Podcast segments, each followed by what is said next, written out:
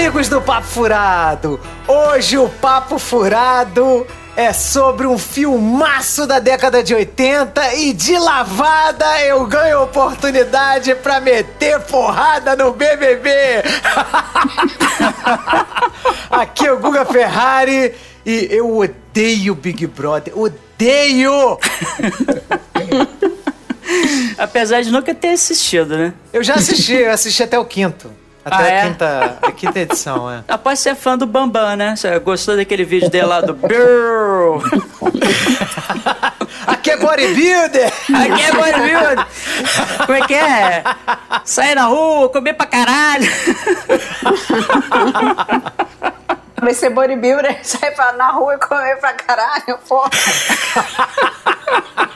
Na, nenhuma daquelas frases que ele fala tem sentido. É, vindo, vindo de quem vem, surpreende. Desculpa, estraguei a abertura.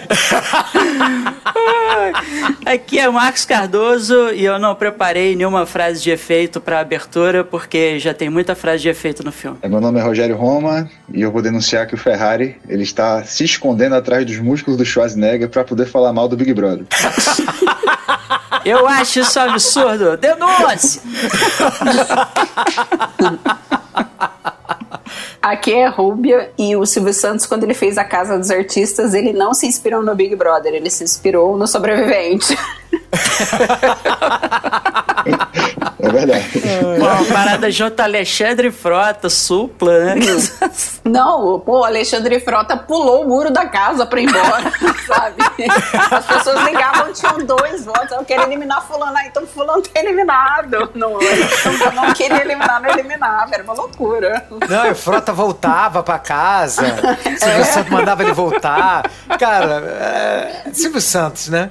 Eu Se lembro, eu lembro, sei lá, coisa, que né? ele teve uma vez, ele tava meio depressivo, queria sair da casa. Aí ele escreveu assim na mesa, ele tava separando feijão, alguma coisa, sei lá, escreveu na mesa assim, vote frota. Não, já era. Já, aí, tá vendo como é que a gente. É, já assim, tava visão- lançando a pré-candidatura era- dele. Exatamente, aí, ó, foi eleito. Você vê quantos anos ficou aquela imagem, vote frota, vote Como diria o Merval Pereira, ator pornô! Ator pornô também. Ator pornô! Bom, é com muito prazer que a gente recebe, né, aqui com todo carinho, a nossa grande amiga Rúbia Martins, né, para discutir reality shows e esse filme clássico que é O Sobrevivente, que fala de um reality show, né, Rúbia? E eu não- nunca tinha assistido esse filme, né? Assisti agora pra gravar com vocês. E é incrível, assim, que, claro, a parte visual, algumas coisas, mas no geral não é um filme que ficou datado. Não. Não, é- não é um filme que ficou datado. As questões abordadas ainda são atuais. Principalmente É, o tema, super né? atual. Os temas. Super Sim. atual. Super atual. Super Impressionante. Eu acho, inclusive, Super. quanto mais o tempo passa, mais atual ele fica, né? Porque ele tá. Tá, na- É, tá a- no a- auge, né? A televisão tá pois virando é. aquilo ali. Tá, tá na beirada de virar aquilo ali. É verdade, é verdade.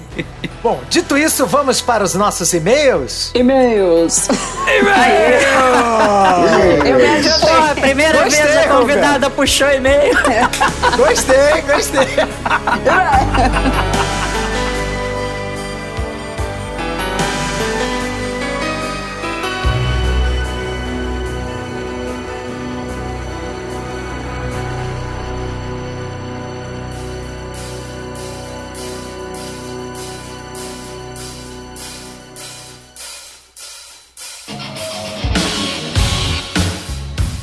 Lembrando, meus amigos, que para entrar em contato conosco, basta mandar um e-mail para papofuradopodcast.gmail.com.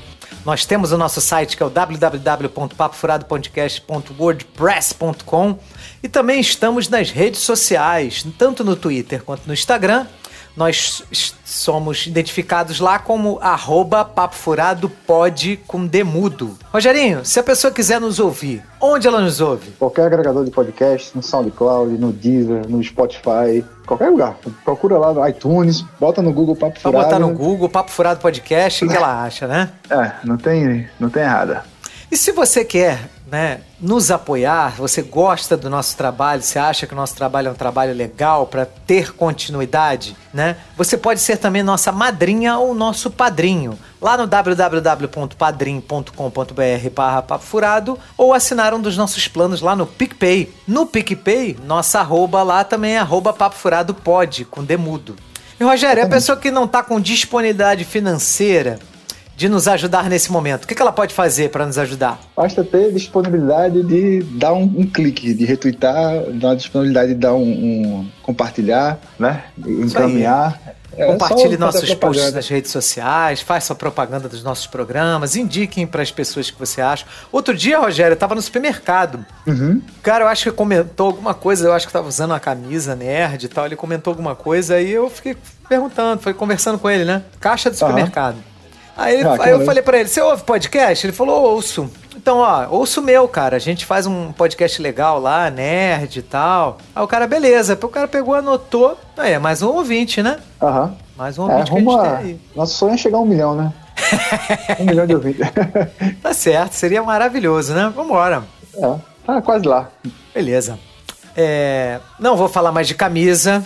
Que, cara, olha, eu tô sem tempo nenhum, mas agora eu tô de férias agora. Então agora eu vou. Tô de férias em um trabalho só, tá? Não é em todos, não, em um só. Acho aí que depois vou... dessa pandemia a gente vai precisar de camisa de força. Começar a produzir é, aí. Com, com o logo do Papo Furado. é uma loucura.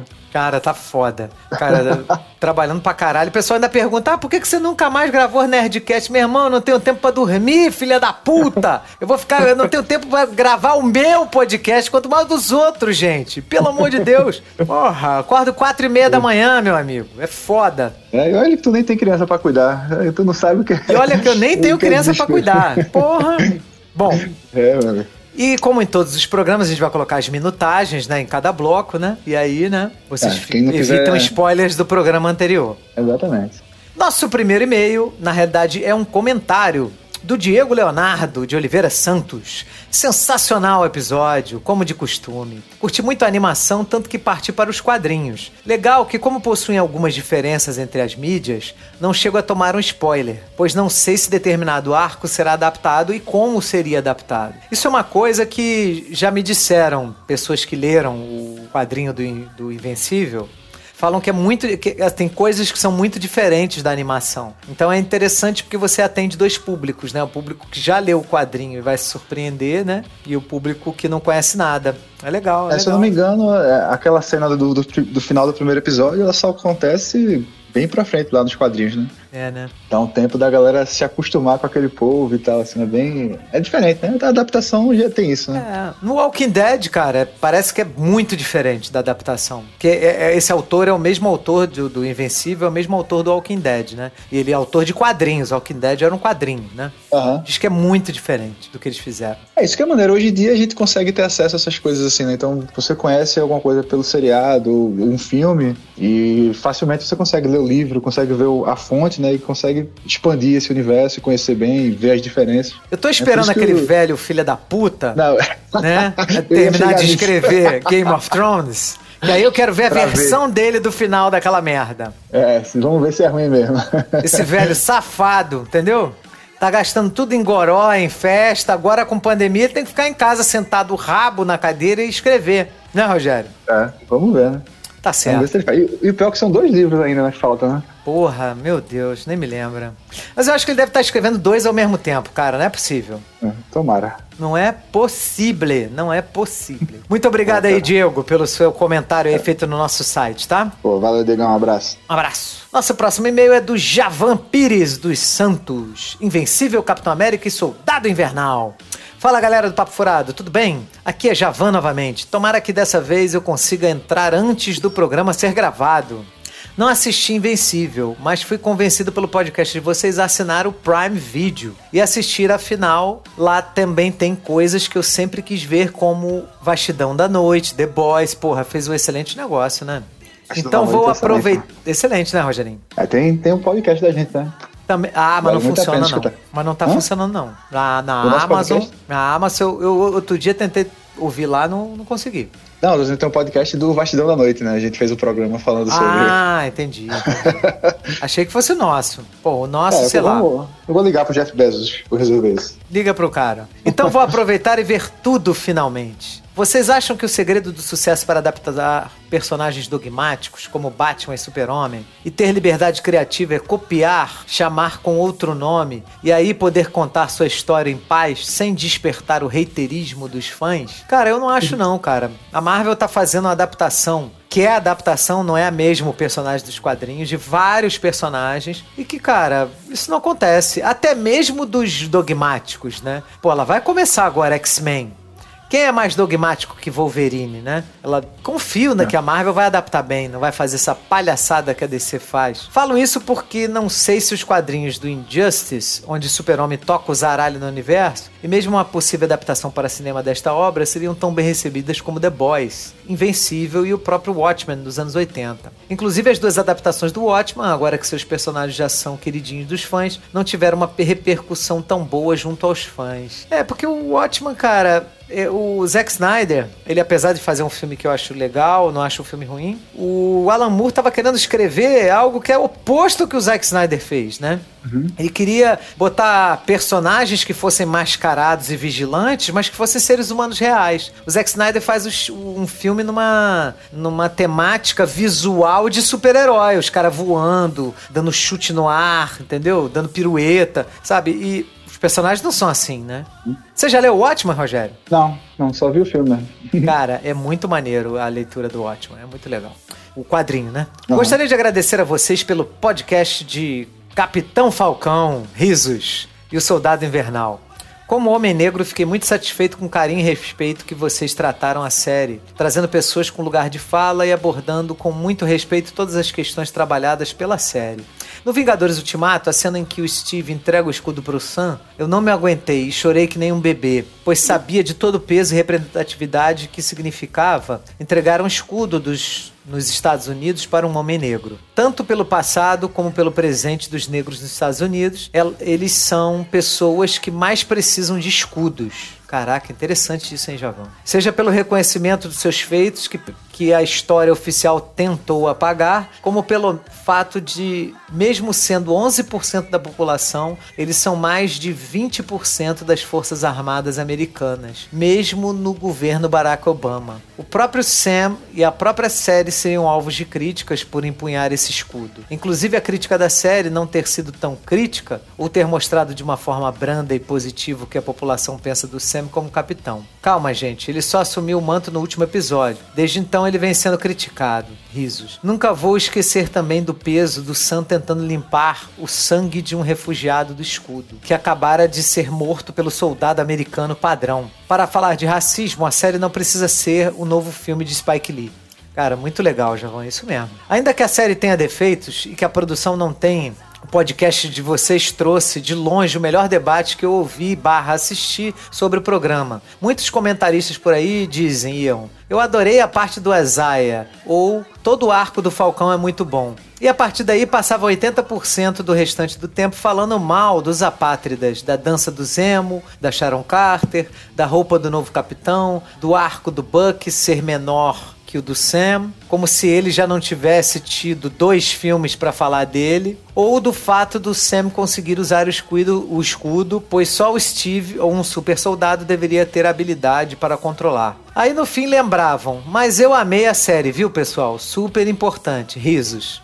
Esse mesmo tipo de discurso eu vi no filme da Capitã Marvel. Enfim, eu nem preciso explicar, porque Freud explica. Risos. Por fim, eu sei que o e-mail já está grande mas gostaria de falar só mais duas coisinhas. É claro que Pantera Negra é um filme foda, mas a Wakanda é uma utopia. Ver o Capitão Falcão traz para muito mais próxima a realidade do policial negro no Zewa. Por exemplo, que é negro demais para ser um policial e azul demais para ser um negro. Caraca, essa é, a, é aquela fala lá daquele pensador. Quer dizer, tem a ver com aquela fala daquele pensador norte-americano negro, que ele fala que o homem negro na sociedade americana é sempre um, um, um ser dividido entre, entre ser cidadão e ser negro. Olha aí.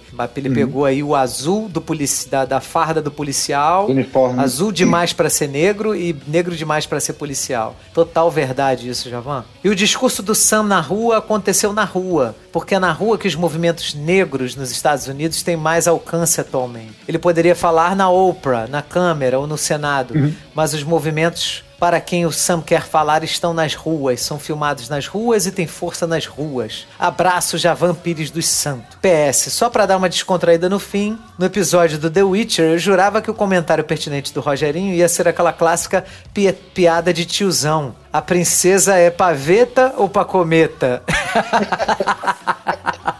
é, tá vendo, Rogério? Você perdeu essa oportunidade, né?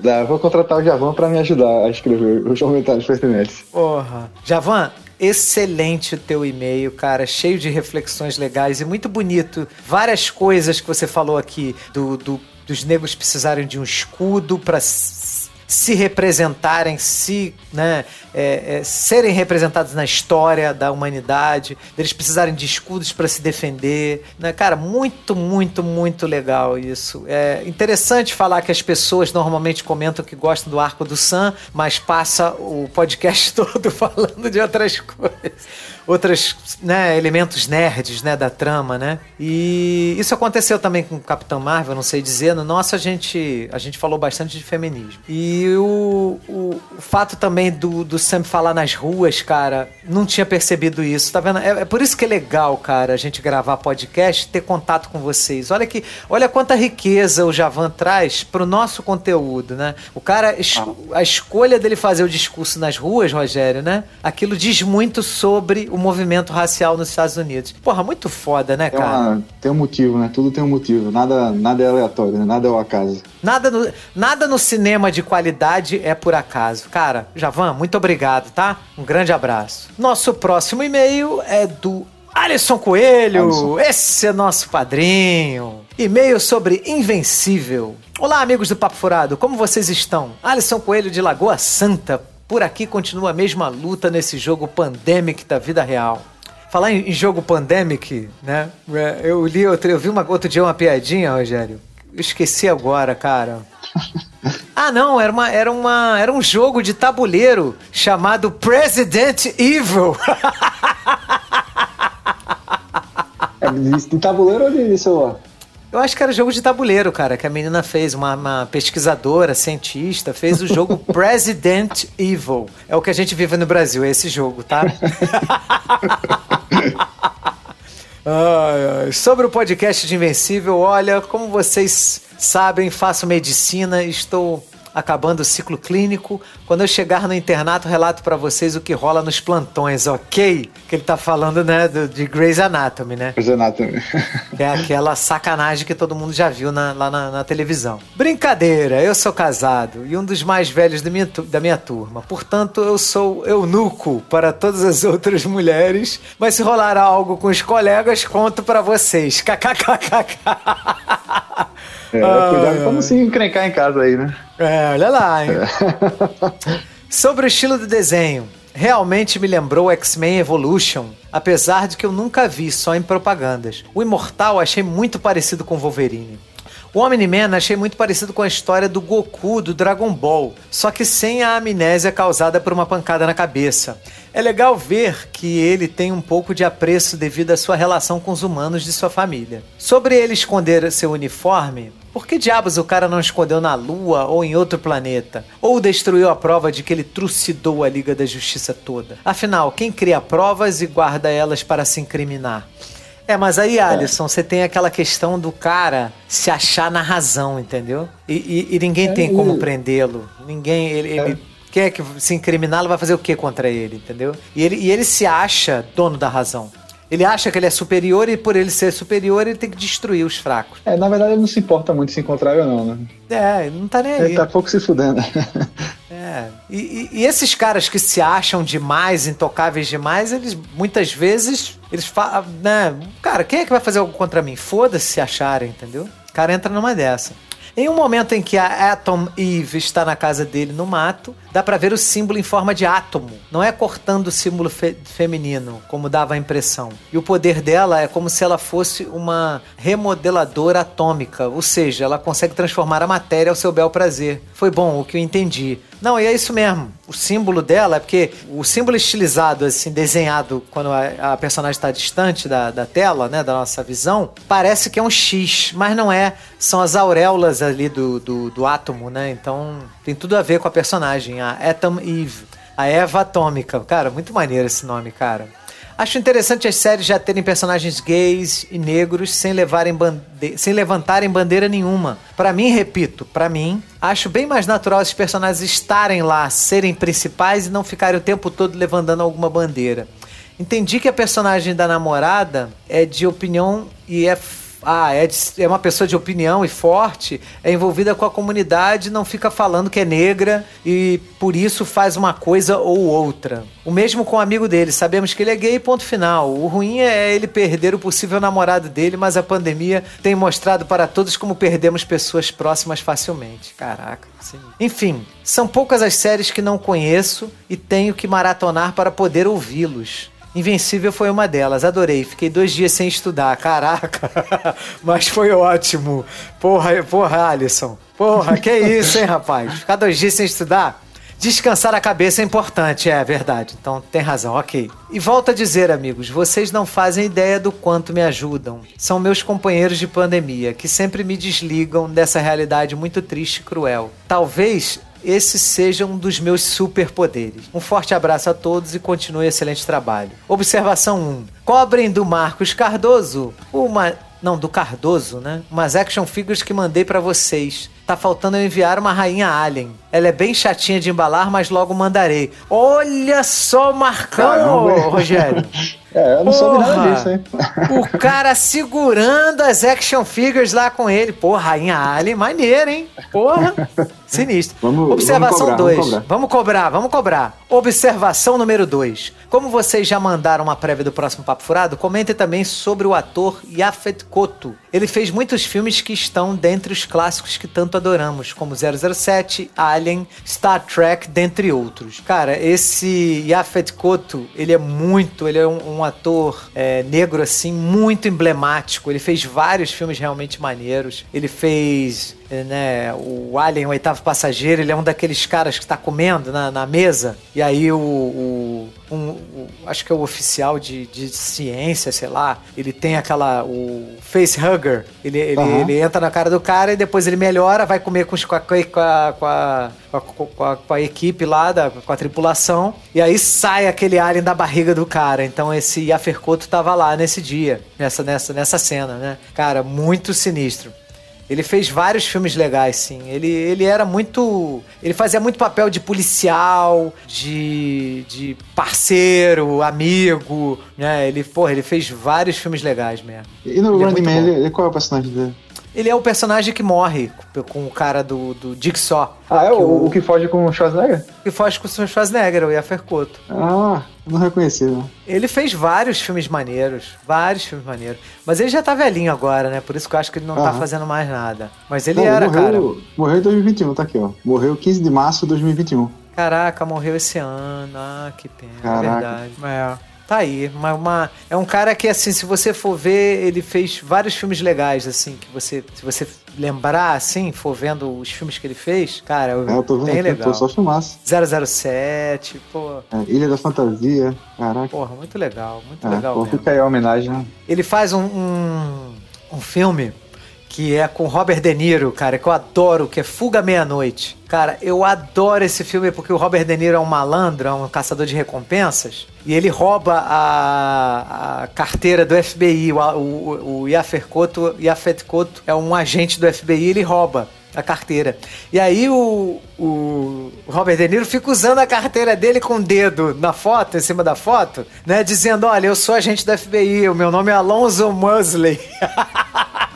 Cara, eu adoro esse filme. E a Fetcoto fez esse filme, né, cara? Fuga Meia-Noite. Quem não, cara, quem nunca assistiu esse filme, assista. Ele era um clássico, cara, de sessão da tarde, de temperatura máxima. Ele já passou várias vezes na Globo. É muito, muito, muito bom. É muito bom. Isso aí. Muito bom. Dito Aí, isso, Rogerinho, você já, já, já tá aí com a sua roupinha de neoprene pra você correr dos, dos stalkers? Ah, sempre. Tá sempre pronto. Ai, ai, muito obrigado, Alisson Coelho. Muito obrigado, meu amigo. Valeu, Alisson, Então vamos para o mundo dos reality shows. The Running Man! It's showtime! Vambora! Vamos embora.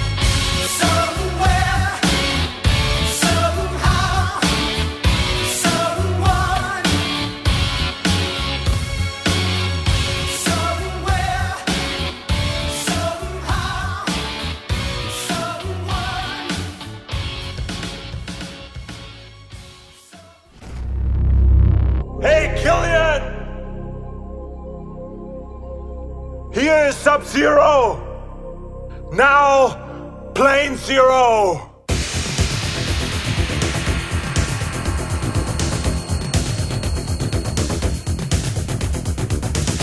O filme Sobrevivente, ele é um filme de 1987, mesmo ano de lançamento de O Predador, né?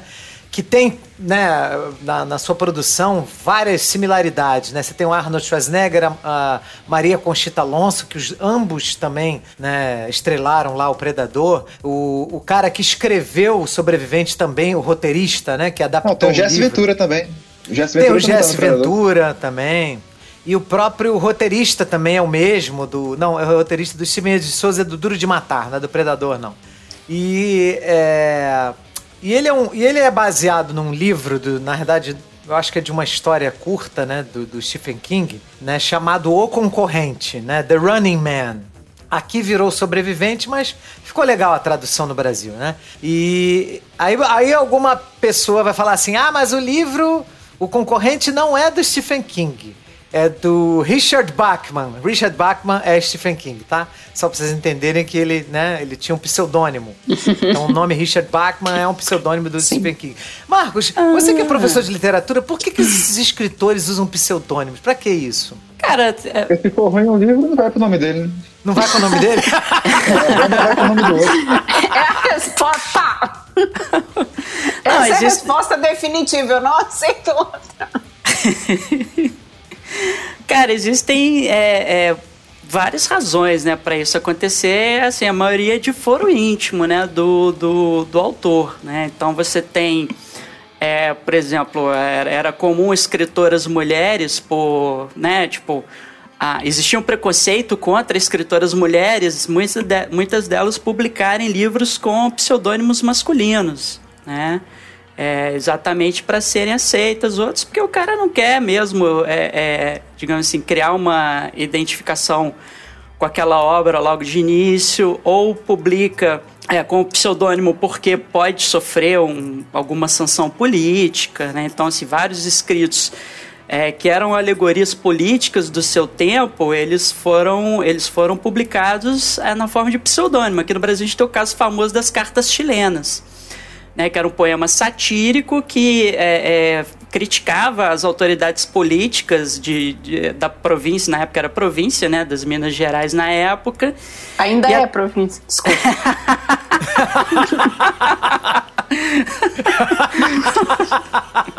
Não sei se você viu, mas o Zema quer introduzir a noção de condado no. Ah, mas mineiro tem uma tara com os Estados Unidos que eu vou te falar. Lá em Poços, o povo, nossa senhora, se pudesse, botava bandeira dos Estados Unidos na porta de casa. né?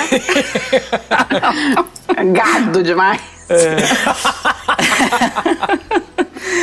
Mas voltando ao assunto, as, as cartas chilenas, elas eh, foram poemas satíricos que, eh, que criticavam a autoridade política né, da província de Minas Gerais eh, da época e até hoje não se sabe qual é a autoria, né? Que foram publicadas sob pseudônimo. Alguns atribuem ao Tomás Antônio Gonzaga, que era um poeta árcade, né, lá do século XVIII, e outros atribuem ao Cláudio Manuel da Costa, que é também um poeta árcade que era contemporâneo do Tomás Antônio Gonzaga. né? então, ah, a, a razão é muito de foro íntimo, né? Às vezes é uma pressão política, às vezes é uma questão de gênero, né? Como muitas mulheres publicam com é, nomes. É, por exemplo, a própria J.K. Rowling, né? Sim, apesar de, é, apesar de abreviação. ser é, abreviação, né, meio que para esconder que era uma autora mulher. Né, porque eles sabiam que autoras mulheres vendem menos que autores homens, né? A, se eu não me engano, a que escreveu 50 Tons de Cinza também publicou sob pseudônimo, né? Então, é, Especula-se que a Helena Ferrante é um homem, né? Eu não sei se, se essa discussão foi adiante e tudo mais. Eu não sou acompanhante assim da carreira da Helena Ferrante, apesar de já ter um, lido um livro, gostado, mas é, tem essa especulação, né, que ela é na verdade um homem. É, assim, é eu, tô, eu tô por fora. É, assim, se é, me é, perguntar do século XVIII, eu sei. Não, não, mas autora contemporânea, eu tô muito por fora. É, não, mas o da Helena Ferrante, no caso, é o contrário, que queria mas eu sei que ela é famosa. o público feminino e tal, né? Mas os livros são bons, assim, independente de, de, do gênero do leitor, o, pelo menos o que eu li é muito bom. Mas é, são livros pesados, são livros que envolvem muito muitas histórias tristes e tudo. Então, assim, por exemplo, agora é, não é um bom momento para ler. Quer dizer, sempre é um bom momento para ler, mas guarde esta obra para depois. Sim, sim. Bom, então o Stephen King, lá na década de 80, ele lançou o livro, se eu não me engano, em 1982 ele falava sobre os Estados Unidos, né, de 2025, né, está à frente da gente ainda, né, em que depois de uma grave, né, crise financeira, você tinha ali um estado totalitário dominado por uma empresa, né, que que controlava os meios de comunicação e tinha um canal próprio, que era tal da ICS, eu acho. E a partir daí, eles, para manipularem a população de forma que a população não se protestasse contra aquela distopia, né? Distopia, só esclarecendo, que é o inverso de utopia, né? Enquanto hum. a utopia todo mundo vive muito bem, na distopia né? A maioria vive muito mal, né? E aí, para que as pessoas não protestassem, não se revoltassem, eles, né, usavam aquela política lá da Grécia antiga, né, do, do pão e circo, né? Roma. De você dar pequenos prêmios para as pessoas que participassem lá do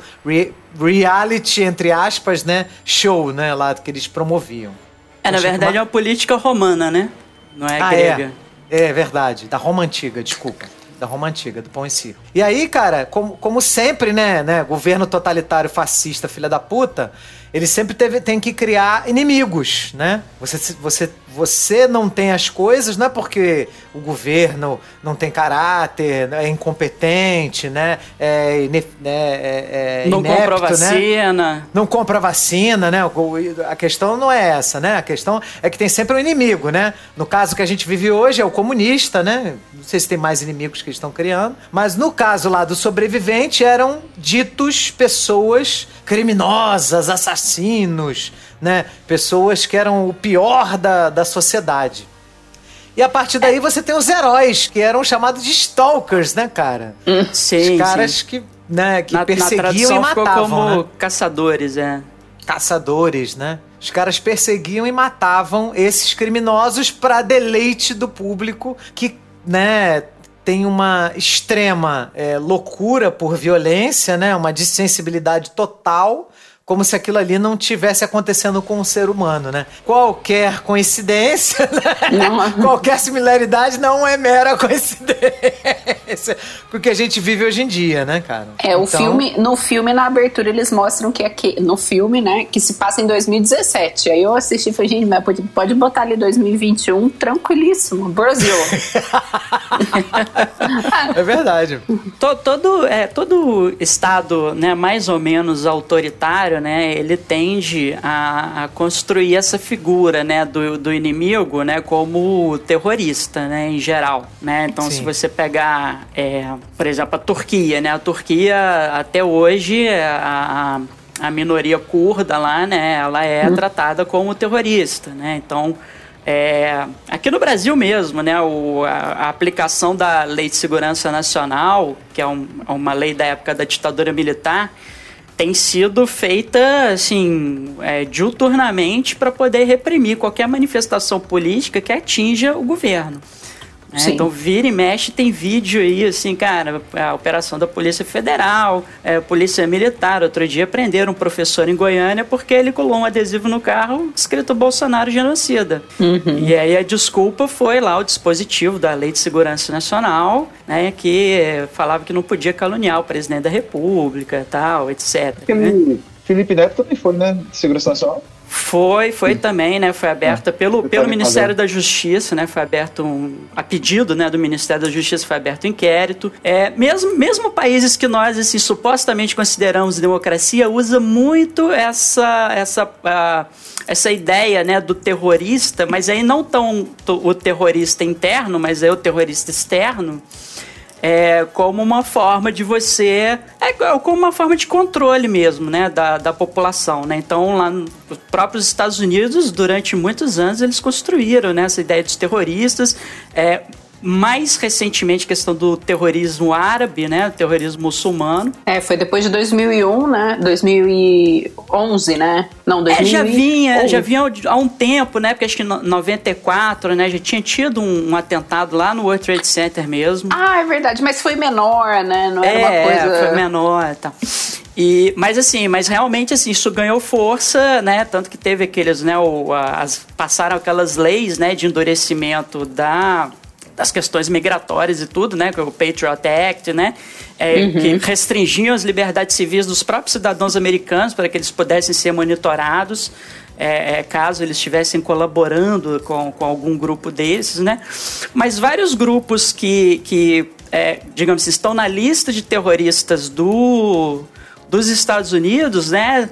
É, se você pegar e ver, por exemplo, acho que o Fatah né? Lá no, na, na Palestina você tem dois, é, dois grupos políticos né, que disputam meio que as eleições na região, que é o Hamas, né, que é o, que é o mais conhecido né, por ter é, é, atitudes, digamos assim, mais radicais, e tem o Fatah, que é, um, é, um, é uma liderança mais moderada, né, que era, que era do Yasser Arafat né, e tal. E mesmo assim foi considerado durante muitos anos uma organização terrorista.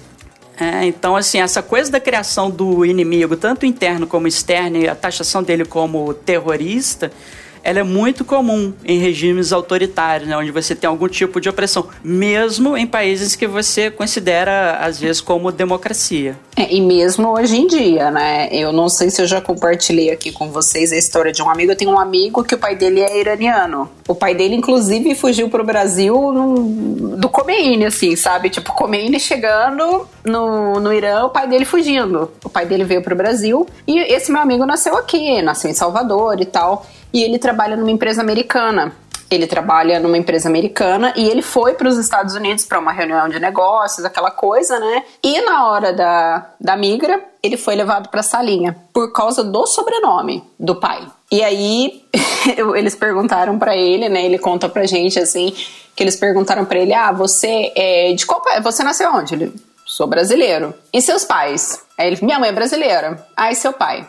Ah, meu pai é iraniano. Aí né, o caldo entornou, ele ficou preso, assim, acho que duas ou três horas lá sendo interrogado. E só foi liberado porque o diretor da, da área da empresa onde ele trabalha ficou insistentemente mandando mensagem no Facebook para ele. Ele pediu para pegar o celular, porque esse, esse diretor estava esperando ele no aeroporto. E ele mostrou, falou: Olha, eu trabalho nessa empresa e tal. E só depois de horas que liberaram ele. Isso foi agora, se não me engano, em 2018, 17 ou 18 super recente. É, no, no, início da administração Trump teve aquele que eles chamaram de Muslim Ban, né, que era é, uma lei restringindo a imigração é, de pessoas oriundas de países é, muçulmanos, né? Então, assim, não, não tinha assim, um critério assim, ah, o cara é investigado, o cara é suspeito, o cara uhum é isso e aquilo. Não. Você nasceu lá, então já supõe que você seja terrorista. Então. Exatamente. É, no caso do meu amigo foi ser filho de um filho de um, de um iraniano que fugiu do país, né? É, foi pelo sobrenome, absurdo. né? Sim, absurdo total. É, é porque quem controla a narrativa é o governo, né? E o governo está sempre Sim. retratando, né, quem é dessas regiões, né, pessoas, né, geralmente ligadas uhum. ao terrorismo, terrorista, não confie, né, e tá em tudo quanto é lugar. E é exatamente. É, eles, eles, constroem essa persona do inimigo, né? Sim, Sim. Até porque é interessante para você controlar uma massa, né, uma população que tem um inimigo externo. Olha, Ah, vocês têm que se sacrificar, vocês têm que, né, comer merda, porque a gente tem que lutar contra um inimigo externo que se ele ganhar, acabou tudo. Mas enquanto isso, o próprio governo tá ferrando a população, né? Nossa, essa história me parece tão familiar. é como se eu estivesse vivendo isso neste momento. Não é? Nossa, olha. É, ontem eu fiquei sabendo que teve um ministro aí do, do meio ambiente, não vou falar qual país, né, mas cujo patrimônio cresceu cinco vezes aí nos últimos anos, então... Pois é, que coisa, né? Que coisa, Ele mano. investi- investiu em Bitcoin. Foi, acho que foi, deu uma sorte. Dizem que dinheiro não dá em árvore, né? Ele provou o contrário. Não, mas a, a corrupção acabou. Não existe mais corrupção Acabou, no Brasil. acabou. Acabou, gente, acabou. O governo já declarou isso, pô. Vocês têm que acreditar, acabou. porra. Vocês, hein? Que má vontade, hein, Rúbia? Porra. Nossa, o pessoal critica maneiro. muito. Não consegue trabalhar, coitado. É, o, maneiro é assim, eles sempre, é, é, o, eles sempre querem ter uma TV própria, né? Tipo, o, o, o Bolsonaro ele foi eleito chamando a TV Brasil de TV do Lula, não sei o que, ele disse que quer privatizar e não sei o que. Quando entrou no poder, Comprou novela, comprou novela do canal do Bispo pra exibir na TV Brasil.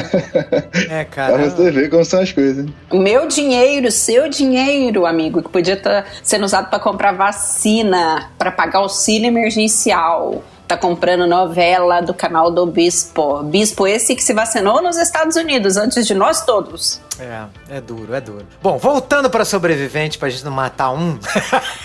Pô, somos nós os sobre... Não é? Somos nós, né, correndo. É, o, no filme você tem essa empresa que domina a narrativa de tudo, né? Então ela define quem é vilão, quem é mocinho, quem é bom, quem é mal. E a população simplesmente, como é uma população extremamente carente, sem acesso a nada, até porque os grandes pensadores, os escritores, os artistas foram todos criminalizados e banidos, né? Eles, eles estão escondidos ou presos, né, naquela Hum, Não à sociedade. porque- toa, não à toa um dos personagens que, que, que escapa com o Schwarzenegger é um professor, né? É, exatamente. Então, professores, escritores, pensadores, filósofos, artistas, toda essa galera, todo mundo é considerado criminoso nesse mundo lá, né? Do, do Stephen do King. Brasil. Do Brasil, né? Né? Por isso querem fechar a universidade, né? Exatamente. Cara, isso aí eu- é só, só, Só é só tem- só tem balbúrdia. orgia, Só tem, só- é, só tem delinquente, né? Maconheiro, drogas e putaria. é. Você passa cinco anos na faculdade, você só quer saber de dormir e juntar dinheiro pra tirar xerox. Mas, né? Porra, porque eu... Gente, e na porta, e na porta da Fiocruz que tem um pênis. Tem. Que absurdo. Ai, como, ai, como era grande. Cara, então. Gente, o grau de alucinação da pessoa pra confundir lá o símbolo do Castelo Mourisco com um pênis, olha, realmente. Ah, mas eu tenho certeza que o Google tem Freud uma tá se revirando no túmulo. Isso é falta de quê, Rúbia? Isso é falta de porrada. Eu sou partidária agora da porrada educativa. Brincadeira, hein, gente? Só piada. Rogerinho, o que, que você achou do filme do, do Schwarzenegger? Voltando ao filme, né? O que, que você achou do filme de sobrevivente? Pô, Eu tinha assistido há muito tempo, acho que era criança eu não, não lembrava de muita coisa, né? Agora, revendo, ele é, como a gente tinha comentado, ele é bem atual, né? Ele, ele reflete muito do que a gente tá vivendo e a jeito que, que, a, que a sociedade da gente tá, tá percebendo a, a redes sociais, mídia, né? Informação, entretenimento, né? Hoje em dia a gente vê é, o reality show, tem o No Limite mesmo, bota a galera debaixo da chuva, passando frio, pra um cara morrer, então assim, não tá muito longe de... de Cara, o BBB lá é uma tortura, Rogério. Você, você é pegar. assiste, né? Também, também, né? Também. também. Mas, cara, uma tortura para as pessoas que estão lá. A gente agora que tá em pandemia, que tá todo mundo né, nas suas próprias casas, cara, você imagine você na sua casa, só que tira seu computador, seus livros, videogame, tira tudo. Tira a sua família, tira as pessoas que você gosta, coloca você numa casa sem porra nenhuma e com umas três, quatro pessoas. Cara, no final de, sei lá, uma semana você vai limita- querer um matar o outro. Limita a comida, limita a água, né? É. Limita imita sono, porque eles tocam aquele alarme, acende a luz, o cara acorda todo desorientado, toca aquela porra daquela sirene, é big fone, aquela correria. Cara, é aquilo é uma tortura psicológica pra quê? Pra despertar o pior do ser humano, né? Pra, porque o pessoal quer ver o quê? Baixaria, briga, né? Bate-boca. Bate-boca. Chama de reality show, mas não tem realidade nenhuma ali, né? Que aquilo é tudo planejado, os caras editam do jeito que querem. É, né? eles conduzem A mesma o negócio, né? Quando o Schwarzenegger começa a ganhar, eles tentam mudar a narrativa, né? Eles transformam Cara, tudo, é assim. É a mesma coisa, aquilo ali é uma É alegoria mesma total coisa. pro Big Brother. Entendeu? Porque eles vilanizam alguém, sempre tem um, uma- uma- um alvo, né, para ser vilanizado. Aí colocam, colocam, glorificam alguém, vilanizam outro. Esse, esse cara é. E as pessoas acham que é um programa maneiro, um programa caraca. Cara, é um programa que você tá vendo pessoas sendo torturadas. É só isso, Big Brother. Big Brother é isso. O cara não tá ali feliz, não tá ali confortável. Ele não pode ler um livro, ele não pode ver uma TV, ele não pode fazer nada. Ele tem que ficar o dia inteiro olhando um pra cara do outro ali, cara. É óbvio que não vai ter coisa boa ali, entendeu? E, e aí você tem, sabe, é, a, a valorização de um tipo de programação, que aí não é só Big Brother, vários tipos de programas, que desinformam. Porque não é um programa que você vai sair dali pensando em nada, né? Não é um. Cara, isso já era dito, até o Marcão, né, eh, passou pra gente né, al- alguns textos, né? Por exemplo, o texto da- daquele eh, Theodor Adorno. do Adorno, né? Que fala que é, para essa cultura, né, para essa indústria cultural seguir adiante, né? E você precisa de um certo controle, né? Quem tá no poder quer controlar. Então você tem que ter, né? Depois de um dia estressante de trabalho que você produziu, né? Porque a, a, a cultura é sempre essa de você como proletariado, você como, como mão de obra, né? Você chega em casa, você quer o quê? Desligar seu cérebro, fugir da realidade e não questionar né? Nada do que está acontecendo na vida, no mundo, né? Com, É, com as não, pessoas. não questionar por que, que você é um fudido, por que, que você tá cansado, por que, que você se lascou passando duas horas no ônibus lotado, por que, que você tem que trabalhar de segunda a segunda, pagar um aluguel absurdo. Você não pode Sim. refletir, né? As pessoas elas não podem ter esse tempo de reflexão. Que aí dá ruim. Exatamente. Um aluguel caríssimo. Carro no Brasil hoje em dia não existe mais carro popular. Carro agora, carro zero, eu acho que já. Eu acho que o piso deve ser 50 mil, 40 mil, sei lá quanto é que custa um carro popular. Eu nem sei, eu nem sei quanto é o valor. Eu, sei Eu também não É sei. absurdo. Então, assim, sabe, eu- você não tem direito a nada. E aí você simplesmente não questiona nada. Aí você, você vê deputados ganhando, né, comprando casas de 6 milhões, né? de Reais, e você não tendo nada, né? E o deputado tá lá, né? Se dando bem, né? Então, cara, é, é- é- não tô dizendo que o Big Brother ele é um programa voltado para que isso aconteça, né? Mas ele faz parte de todo um sistema que é estruturado para a Pra que- sua alienação. Sim, é porque que nada funciona um sozinho, né? Tudo É. precisa de um suporte, né? São pequenas coisas, que- né? Tudo detalhadamente pensado para dar o suporte para que a gente esteja nessa situação. Não é uma coisa ou outra coisa. São várias coisas, né? Sim, sim. E aí, aí pode vir uma pessoa e falar assim: ah, mas você é nerd, você só vê coisa de criancinha e arminha, arma laser e tal. Porra, se você for pegar Star Wars, Star Wars é, faz total analogia à ascensão do nazismo, entendeu? Faz Sim. total analogia. Se você pegar. É, o, porra, esse, é essa obra que a gente tá falando agora, né? O Running Man, né? O, o sobrevivente. Pô, um filme do Schwarzenegger, cheio de frases de efeito, de violência nos 80. Cara, um filme cheio de subtexto pra você analisar. né? Muitos. Porra, os filmes da Marvel, as coisas que você pode pegar dali, de, de feminismo, de racismo. Então, assim, tem obras que você pode.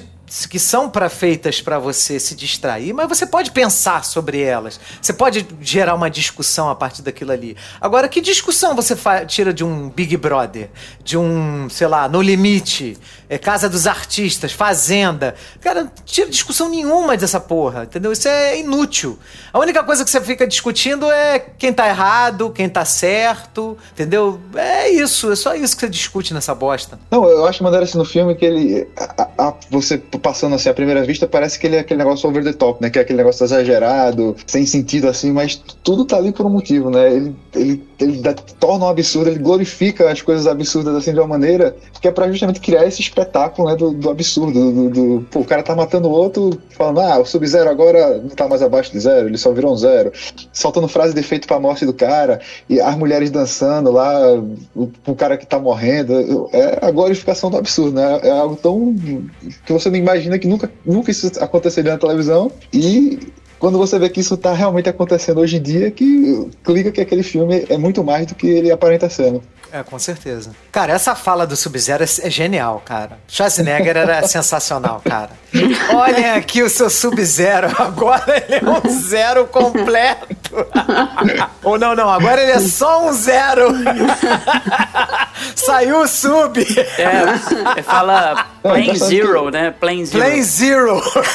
Ele só sabe falar frase de efeito. O filme todo ele fala frase de efeito. Cara, é muito Porque É, ele só ali, ali ele 15 ainda tá com um frases, pouco né? de dificuldade com o inglês, né? O Schwarzenegger. né? Tô- Tem uma hora que sai um sotaque austríaco ali que eu vou te falar. Nossa, viu? forte, hein? É forte. Notei também. A gente que tem sotaque mais pronunciado, nota também o sotaque do seu. Apesar Né? que todo mundo, tem, todo mundo tem sotaque, né? Essa Não, que é todo verdade. mundo tem, todo mundo Verdade, tem. Mas verdade. tem- Tem hora que ele falar num spine.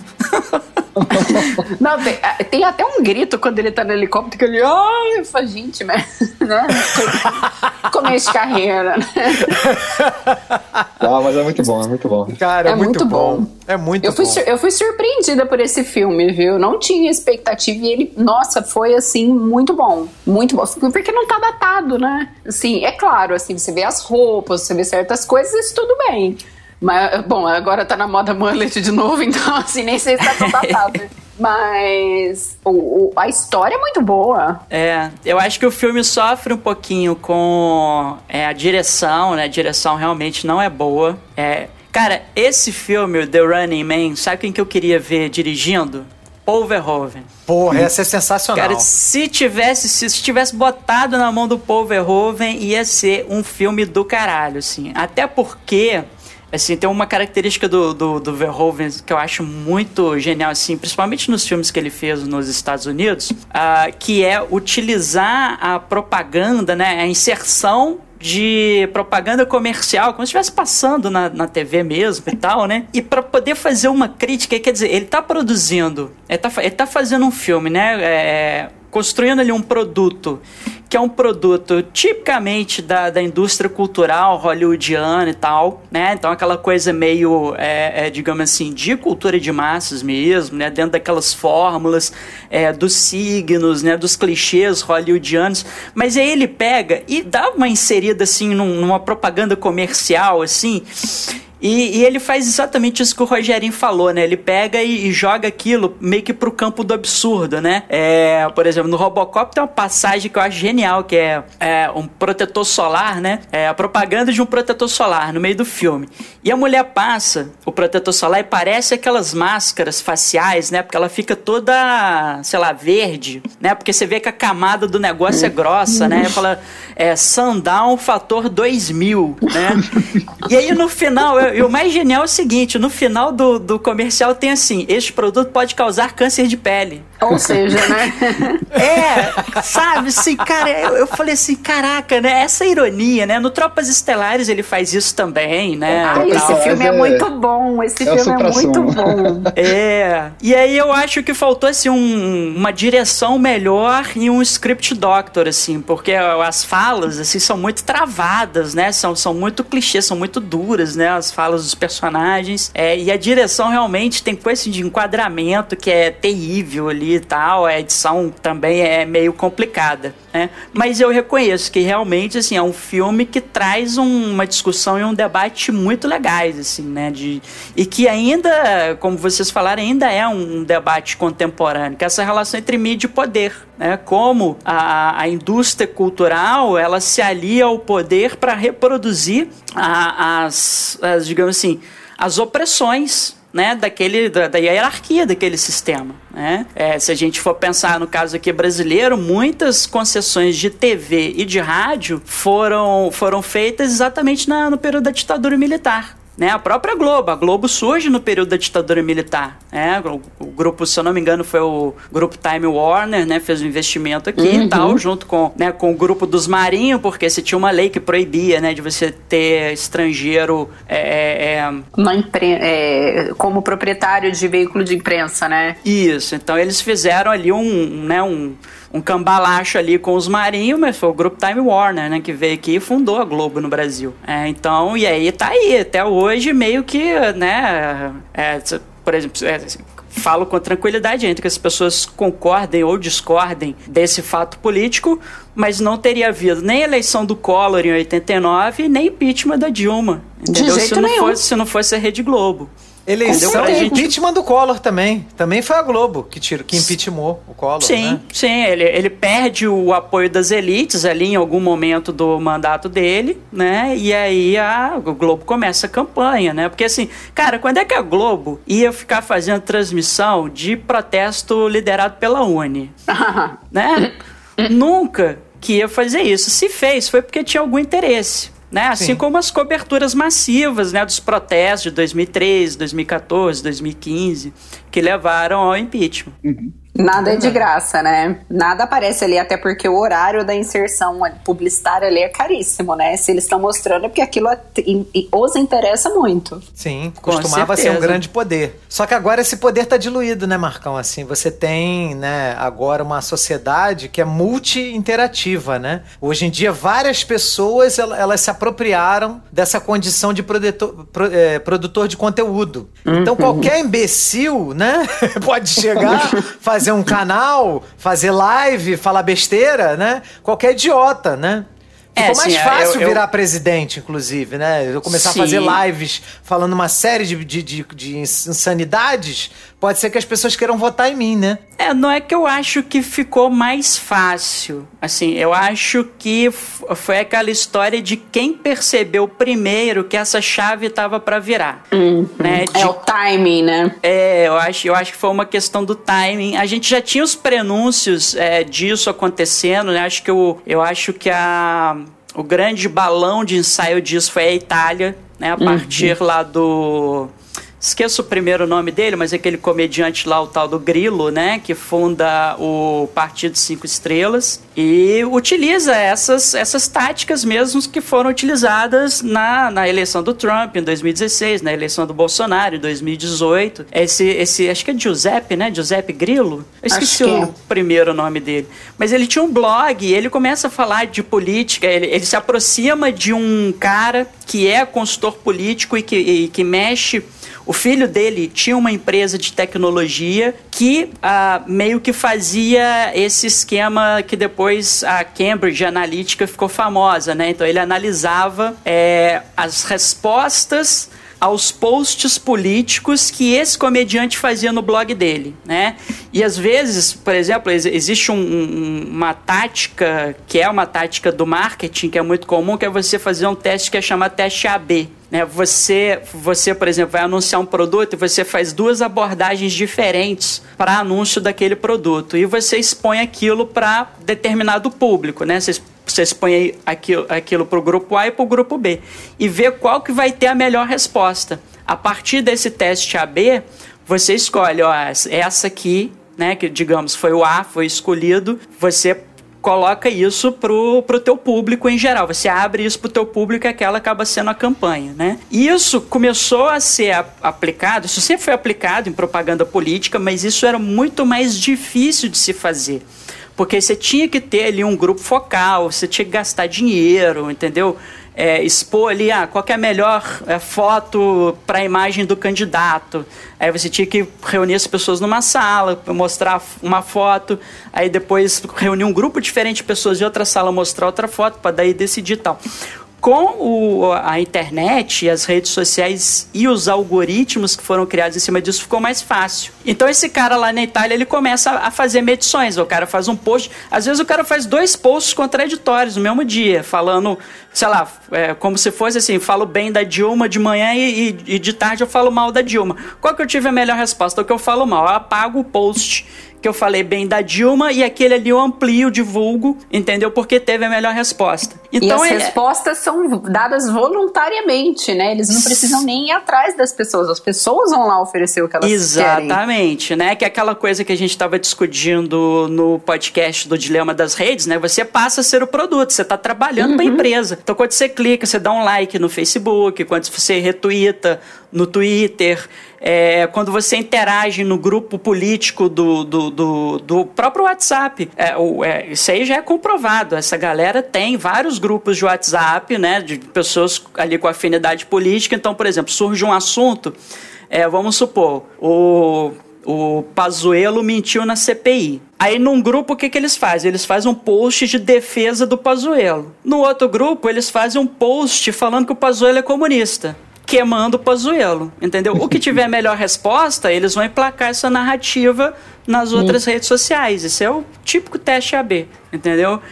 Então, assim, é, é, essa que é a questão interessante. Esse que foi o pulo do gato, né? Que as, a velha política, né, os partidos tradicionais, eles não contavam com isso já nessas eleições de 2018. Né? Tanto assim, eu mesmo fazia análise de que eu achava que o Alckmin ia ganhar a eleição, porque o Alckmin tinha um tempo de TV absurdo. Ele tinha, o, sei lá, o Bolsonaro tinha, sei lá, é, 40 segundos de tempo de TV e o Alckmin tinha, sei lá, 10 minutos, 15 minutos para falar. É, eu, eu acho que essa pegou todo mundo de surpresa, pegou no contrapé. Eu acho que até essa galera mesmo que, que se elegeu, que faz parte do grupo que foi eleito, até eles ficaram surpresos porque eles não esperavam uma coisa desse tamanho. E foi muito, e foi muito rápido, sem tempo de reação. Sim, né? sim. É, não, não teve como as campanhas que já estavam projetadas para funcionar da maneira tradicional, baseadas em tempo de TV, em veiculação de propaganda tradicional, é, sem, sem esse investimento massivo em redes sociais,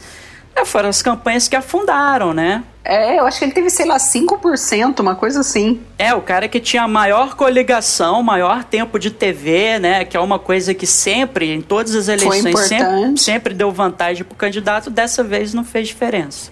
Não tava no zap zap, né, meu amigo?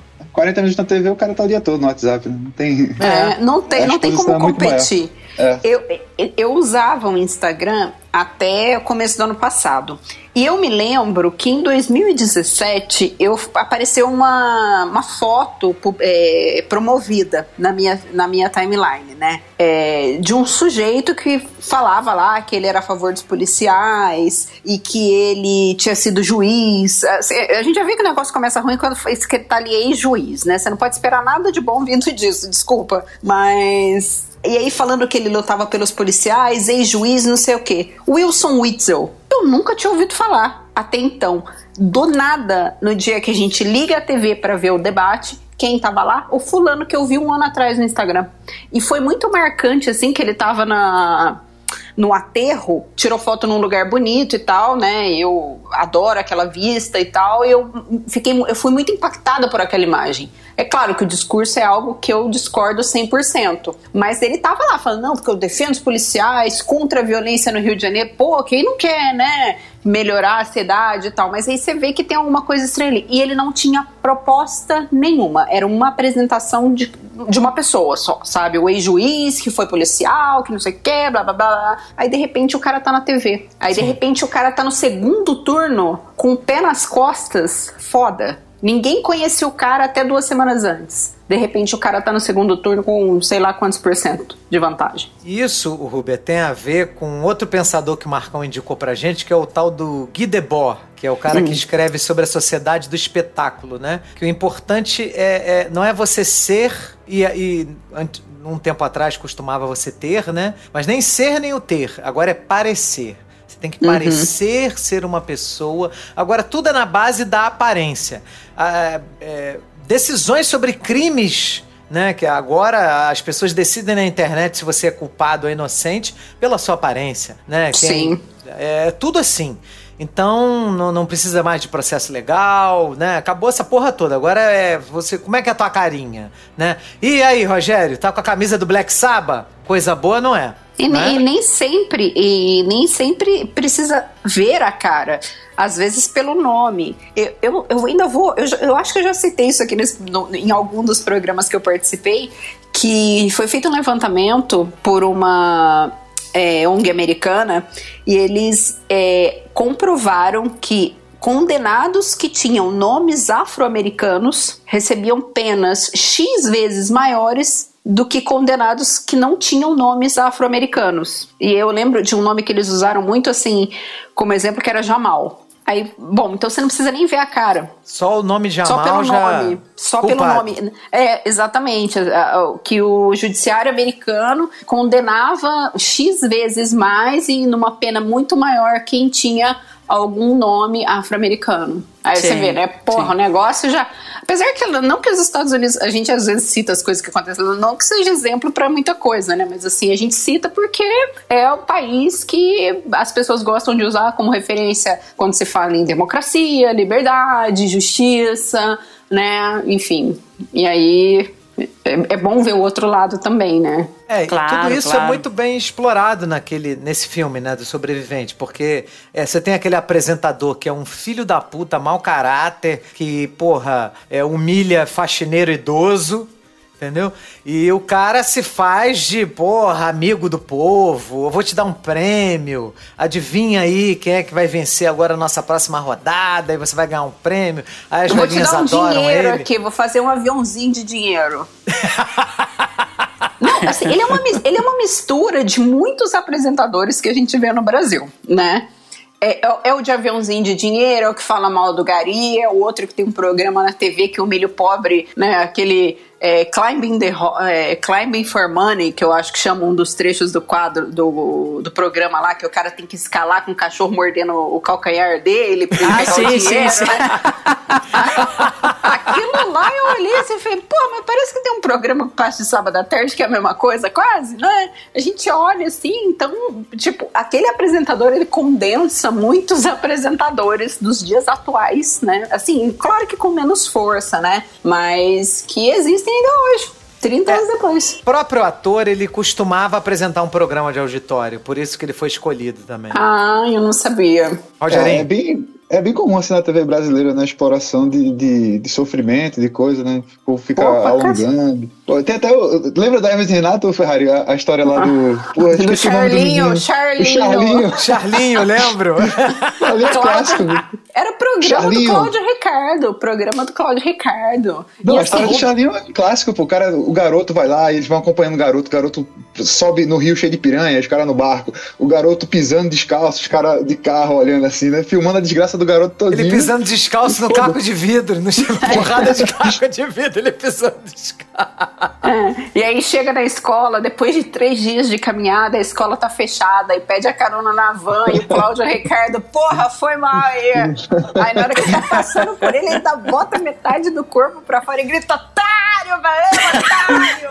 Gente, assim, eu amo a É sketch do genial. Charlinho porque é genial, exatamente, é genial, é, é perfeita. Mas é, a TV brasileira é isso, né? Aquele arquivo confidencial. E bota lá o cara pra chorar na TV, contando, explorando o sofrimento, o choro, a emoção, mas é aquela coisa vazia, né? Mais É. uma Sim. vez, não acrescenta nada. Porra, é melhor Mas você teve, tá mas teve uma, é, teve uma parada que o Ferrari falou aí antes, né? Sobre o nome, né? Reality show, né? É, é, é engraçado porque a gente tem um, a impressão de que determinadas, é, é, determinadas, determinados produtos culturais eles manifestam de alguma forma a realidade, né? Como se é, não houvesse mediação, né? É, por exemplo, a gente tem muito isso com documentário, né? A gente assiste um documentário e a gente vira e fala assim, nossa, né? Agora eu conheço a realidade ali daquela, né, daquela região, daquela pessoa, né? Ou da, daquele grupo, enfim e tal. E a gente não se atenta que qualquer produto cultural, ele, ele vai ter uma mediação, né? Partindo inclusive da ideia de você escolher fazer um recorte de determinado tema. Né? Uhum. Então, assim, se eu escolho falar sobre alguma coisa, é porque aquilo ali, de uma certa forma, é importante para mim. Né? E eu não posso querer que, uh, por mais que eu tente ser neutro ao abordar aquele tema, que aquilo ali vai sair sem nenhuma, sem nenhum viés, né? Que aquilo ali vai tratar a realidade per se e tal, e etc. Né?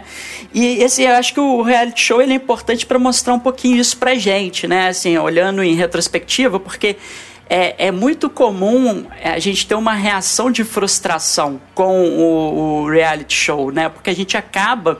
É, ele, ele é o reality show, ele na verdade, ele é um jogo, né? Ele é um game. É, é, que, se, né, que você está vendo ali que os jogadores eles estão jogando na sua frente. E aí você, obviamente, como se trata de um jogo, você acaba torcendo por um por outro, né? É natural, você pode estar vendo um jogo de futebol de dois times que você nunca viu na vida, e em algum momento do jogo você vai estar torcendo para algum dos times. Por qualquer motivo que seja, né? Por qualquer motivo. Eu gostei da camisa, ou é o time mais fraco, né? Às vezes tem aquela pessoa que gosta, não, fiquei com pena deles, não vou torcer para eles, porque se eles ganharem, vai ser uma história de superação. Cara, a, a mente é, humana, ela é tão doida que a gente começa a criar narrativas, né? Então a gente fica torcendo pro mais fraco pra gente ter uma história de superação naquele jogo. É, né? se justificar, né? Justificar por que estou torcendo por ele, né? É, exatamente. E assim, eu acho que o, que o, o reality, ele é um, interessante, porque ele usa essa questão da. Digamos assim, é um, é um, eu não conheço uma tradução boa para esse termo, então vou usar o termo em inglês, né? Que é a gamificação né, gamificação da vida, né? Então, como existe ali uma, uma espécie de gamificação da realidade, aí dependendo do, do reality show, é uma gamificação dos relacionamentos, né? Então, por exemplo, você vê o Big Brother, é uma gamificação de relacionamentos.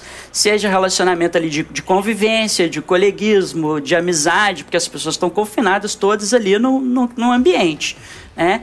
E é, são propostas provas exatamente para você levantar conflitos e uhum. ao levantar conflitos você ter a oportunidade de utilizando ferramentas que são ferramentas típicas da linguagem cinematográfica de ficção construir ali uma narrativa por um lado ou por outro e conduzir essa narrativa.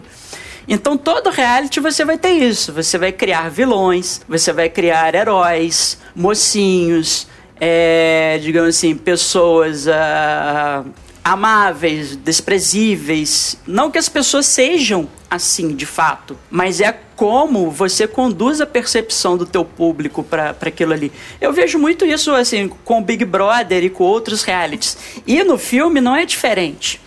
É, você vê que a todo momento o apresentador ali ele tenta é, conduzir a, a, o público a considerar o personagem do Arnold Schwarzenegger como vilão e os caçadores os mocinhos, né? E, e obviamente, como se trata de um, um, filme que você tem uma reviravolta, né?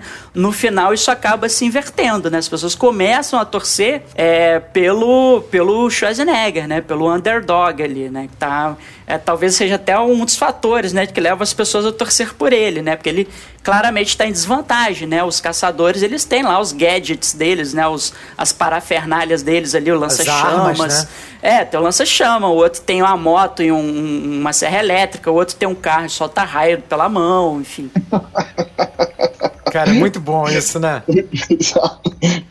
Ruber, o que, que, você achou desses vilões, de, desses, desses, dessa caracterização dos vilões? Ah, eu achei, eu, eu adorei porque ficou super caricato, né? E eu, eu adoro coisa caricata, assim, então pra mim, foi, eu, eu, me, assim, é o que eu falei, eu não esperava nada do filme, assim. Eu falei, vou assistir porque é um filme que fala sobre um reality show. Eu nem sabia do que se tratava o filme. Eu lembro de ver a capa do filme em locadora quando eu era criança. Que na capa, da, pelo menos da locadora lá do meu bairro, estava ele com aquele macacão amarelo em posição de de, fuga, né? O sobrevivente. Então, só que assim, eu não gostava muito desses filmes quando eu era criança, passou. E eu fui surpreendida e eu adorei os vilões. Porque eles são escrotos nível aquela sociedade ali. É o que o povo quer ver, né? Porque é, é, é aquilo, assim, e com certeza foi feito sob medida para os gostos daquela audiência, né? Eles que, ah, quero ver uma coisa sádica, né? O é, quê? Quanto mais cruel a morte, melhor, né? Exatamente, é o prazer ali de ver o cara morrer Ó, não, olha lá, tá, fez justiça, ó, cortou o pescoço, sabe? Cortou a cabeça. É uma coisa sádica. É, é muito Totalmente. assim, é um cara, um cara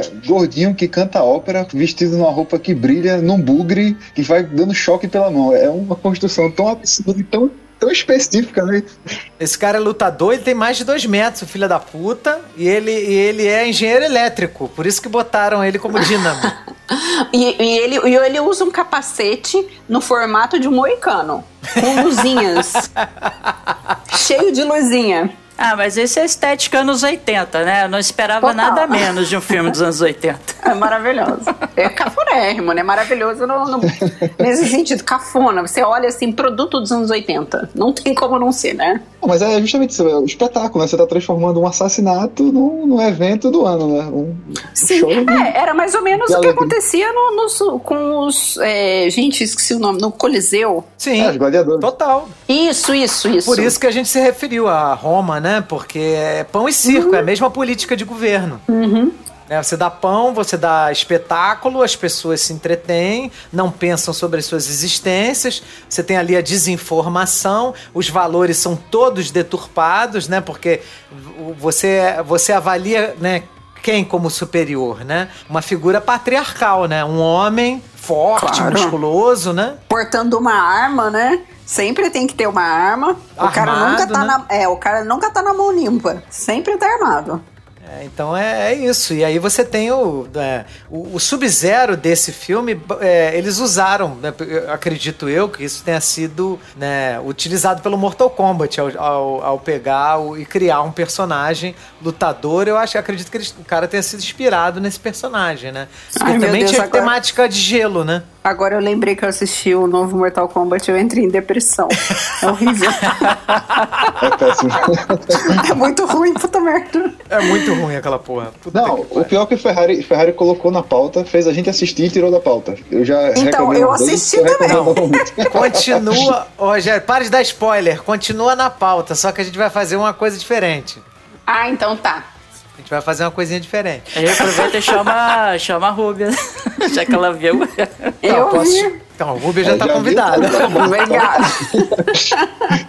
Obrigada. Eu aceito participar para falar mal. Vou até. Não vou assistir o novo de novo, mas o antigo eu Não, vou de rever. jeito nenhum. Não precisa assistir de novo, não. Aquilo ali uma vez já, já baixa, já fica queimado na, na sua retina. Porra, configura mal. Você exibir aquilo pra alguém configura maus tratos.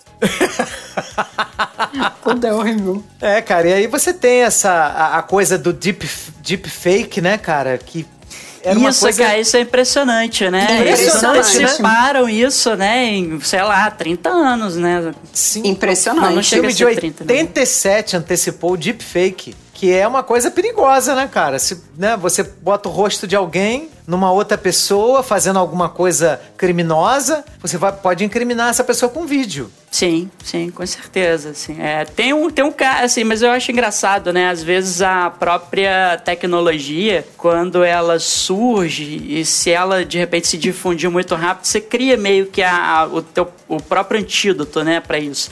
O, tem um perfil no, no Twitter, que é o do Bruno Sartori, eu até recomendo que as pessoas é, é, sigam lá, que ele faz vários deepfakes, mas muito engraçados, assim. Por exemplo, outro dia eu vi um que... Tem um, é, já é meio clássico dele, né? Que ele misturou a cara do Bolsonaro com a Carminha da Avenida Brasil, né? Dela dando um é ataque, né?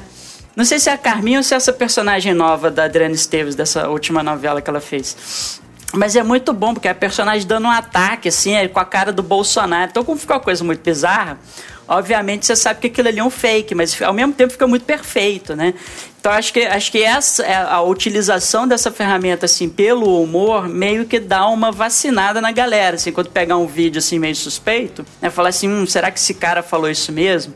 Mas, se eu não me engano, teve alguma coisa em relação a deepfake na eleição americana de 2018, parece... é, 2018 não, desculpa, 2016, que parece que rolou alguma coisa do Obama, que circulou aí num, nessas redes trumpistas, né? De alguma coisa que o Obama teria falado e tal, e depois descobriram que era um vídeo de deepfake. É, É, mas assim, é, o, o deepfake também, nesse aspecto, ele é feito sob medida para validar que aquelas pessoas acreditam, né? Porque, por exemplo, se é, aparecer um deepfake, por exemplo, do Obama, falando, não, olha, eu não nasci no Havaí mesmo, eu nasci, é, eu sou muçulmano, que eles falam, né? Que ele nasceu em outro país, que ele não nasceu no Havaí. Nasceu no Quênia, né? Que acho que a mãe Isso. dele é queniana. Ele não nasceu no Havaí, ele não podia ser presidente e tal. Então, assim, esse deepfake, por muito que venha a ser desmentido, serve para validar a base trampista, né? Então, tipo, a gente vê que tá errado, mas para eles, ok. É igual você, você vir conversar com uma pessoa hoje, hoje, no ano da graça de 2021, e falar de uma madeira de piroca. A gente sabia que, a gente sabe que isso é um absurdo, gente. Você fala assim, cara, será que eu vivi essa época? Assim, porque não é possível que existiu um tempo em que as pessoas acreditavam nisso. Sim, existiu. Assim, não, é, não que nunca tenha havido isso na história da humanidade, mas assim, é a questão do absurdo. Sim. É, é o lance um pouco, acho que, da teoria de conspiração, né? Que é, é, Sim. enquanto, enquanto a internet não existia, ficava uma coisa meio subterrânea, né? Um grupinho ali, outro aqui. Né, do tipo, ah, sempre rolaram essas histórias. ah, Sim. O homem nunca foi à lua, né? E tal. Foi o Stanley Kubrick que filmou. Que filmou. Exatamente. é, Assim, é, é, só que eu acho eu acho que agora existe uma instrumentalização disso, né? Como eu disse, a partir da, da utilização das redes sociais, dos algoritmos, é, desses testes AB, de disparos em massa e tal, de reforço é, dessas crenças. Entendeu? Assim, eu, eu, não, eu não sei até que ponto eu teria que fazer realmente um estudo de psicologia social. E aí a área do, do Ferrari não é a minha. Mas ver até em que ponto, por exemplo, é, a gente sabe que o governo hoje tem uma base de sustentação que já teve em 30%, nas últimas pesquisas me parece que caiu para 25%, que é o chamado de núcleo duro, né, de apoio ao governo. Eu, eu fico imaginando, se fossem outros tempos, né, com a cobertura de mídia que existe né, para as coisas é, erradas que o governo faz, é, se nós não estaríamos hoje num patamar mais baixo, digamos assim, de apoio ao governo, ou se estaria na mesma. Ou seja, o que eu estou querendo dizer é o seguinte: até que ponto é, é, esses grupos que foram formados e que servem para reforçar essas teorias da conspiração, é, elas de uma certa forma não é, não faz, não, não digamos assim, não lançam um concreto, né, em, em cima disso, entendeu? Assim que a pessoa começa a ficar meio que imune, né, e, e não sair mais. Né, de- dessa, dessa espiral assim de loucura de teorias da conspiração. É porque É tudo- é tudo uma questão idealizada também, Marcão. Porque você começa a criar um ideal de força, de pessoa que você quer ser. E aí, cara, mistura tudo com uma, com uma é, convicção que você tem na vida, percepção de realidade. A pessoa passa a viver aquilo ali, cara. É, é, vira o, o político, né? Vira pra ele um herói, vira um mito, vira uma pessoa assim que é acima do bem e do mal. E ele quer ser igual a ele, ele quer ser fo- tão forte quanto, tão corajoso quanto ele diz ser, né? Que não é de jeito nenhum, né? Então, é, sabe? Então, é- é, pa- começa a fazer parte da identidade daquela pessoa. Por isso que não adianta você discutir com uma pessoa que, que tenha isso muito radicalizado. Ela não tá querendo saber de argumento. Você, pode apresentar qualquer argumentação para ela, ela não vai aceitar. Ela vai dizer, pô, ba- basta, cara, hoje, 2021, tem gente que acha que usar máscara é besteira. E fala que tem vários médicos que defendem que usar máscara é babaquice, que não serve de nada. Eu, Não, que caralho, faz cara. mal, que faz mal porque você tá respirando, não sei o que, você tá dificultando. Então, assim, quem usa máscara tá mais propenso a pegar o corona. É, tem esses absurdos mesmo. É, é eu, eu só fico me questionando o seguinte: é, se a pessoa meio que ela sempre teve isso é, incutido nela, ou se ela foi se radicalizando e tomando essas posturas com o tempo, entendeu? Assim, por exemplo, é possível que uma pessoa, é, digamos assim, razoável, ela seja radicalizada É, É possível, é possível. é, é- essa que é a minha questão. É possível. Não, eu- não Gostei, é sério. Rúbia. É, você, você pode confirmar, Guga, mas eu li uma matéria. Outra coisa também que eu não acho. É, sabe, a gente lê as coisas e não guarda link, acontece isso, mas faz muitos anos. E eu já falei isso pra vocês também, de um cara que falou como é que o pai dele foi radicalizado por um programa tipo do Datena. O pai dele trabalhava numa cidade. Isso tudo uma realidade dos Estados Unidos, do interior dos Estados Unidos. O pai dele trabalhava numa empresa que ficava na cidade onde eles moravam. Aí a sede da empresa foi transferida, o pai dele precisava fazer uma viagem de 40 minutos por dia de carro para ir pro trabalho. E na volta ou na ida, não sei, tinha um programa estilo da Atena. Não, isso aí tem que matar mesmo. e aí, Aquele ali que acaba com o Brasil. Ó. O cara pegou, sabe, esses programas que escorrem sangue. O cara ficou, sei lá, 10 ou 20 anos fazendo esse trajeto de trabalho. E ele, o autor da matéria, ele conta como ele viu o pai dele se transformar de uma pessoa dócil, amável, que amava a família, num cara completamente amargurado que ele não reconhecia. Que, é um, que foi, um no caso do pai dele, né, foi um processo longo. Só que foi um processo, assim, que foi ininterrupto. Talvez se, se o pai dele tivesse mudado de emprego, talvez, assim, é aquelas, são aquelas variantes que a gente não tem como dar certeza. Mas, assim, o cara fala isso. Meu pai era um sujeito amável, um pai amoroso, um marido amoroso, se transformou no monstro. Então eu acho, assim, é, é, além de eu ter lido essa, essa matéria, é, eu, eu acho que é plenamente possível você radicalizar uma pessoa. Sim. Principalmente se ela tiver em crise financeira, crise Sim. emocional, entendeu? Então todo esse contexto, Marcão, esse contexto que você mesmo, volta e meio, o Marcos fala sobre isso, né? Que, que geram as condições para a ascensão de um governo fascista, é o mesmo que gera é, né, as condições para uma pessoa psicologicamente se radicalizar desse jeito, né? Ela começa, a, ah, eu não tenho emprego, perdi o emprego, de quem é a culpa? A culpa é do, do judeu, ou é do comunista, ou é do sei lá quem, entendeu? E aí, cara, e aí começa. Começa É, a narrativa. Ah, eu não, eu não sou feliz por causa desses desgraçados, né? Que me roubaram, que acabaram com o Brasil, e seja lá o que for, né? É, Esse cara vai ser abraçado por alguém, né? Seja igreja, seja milícia, seja qualquer coisa, um grupo radical, ele vai ser abraçado. Alguém vai pegar esse cara pela mão e levar. Esse que tá fragilizado. E, e eu vejo muito isso, eu já falei isso várias vezes. Eu, eu sou uma pessoa muito repetitiva, assim. mas igreja, você pode reparar onde tem igreja, onde se constrói. Igreja neopentecostal, principalmente, é sempre perto de rodoviária, perto de hospital, perto de onde as pessoas estão em sofrimento por N motivos. Ela vai, ela vai, ela tá atrás de uma salvação, ela quer um, um amparo, ela quer um, sabe, ela quer ser amparada. E ela vai buscar amparo na- do primeiro que oferecer. E quem que tá oferecendo? É, aí, aí depende também de quem tá responsável por aquela igreja, né? Se for uma pessoa claro. né, legal, né? Ok. É, mas normalmente- saudável, né? Agora, se for uma pessoa filha da puta, né? Como existe igreja, né, aí que não tem caráter, né? Como, como todo mundo, tá? Aí não. Não é, não é uma prerrogativa de, de sacerdotes, né? É, Sim, sim. Não, eu É, disse é- especificamente da- das denominações neopentecostais, umas muito específicas. A gente Ah, sabe sim. até quais são. Ah, ente- sim, bom, aí sim. Mas muito específico. Né? A gente que lava sabe. dinheiro, né? É, pois é. Que tem que já tem, enormes. que tem vídeo aí ensinando o pastor a arrancar dinheiro da galera, né? Exatamente, que tem que ser o super-herói do povo, como ele mesmo falou, né? Em vídeo, né? Exato, exato, exato. Esses caras, com certeza.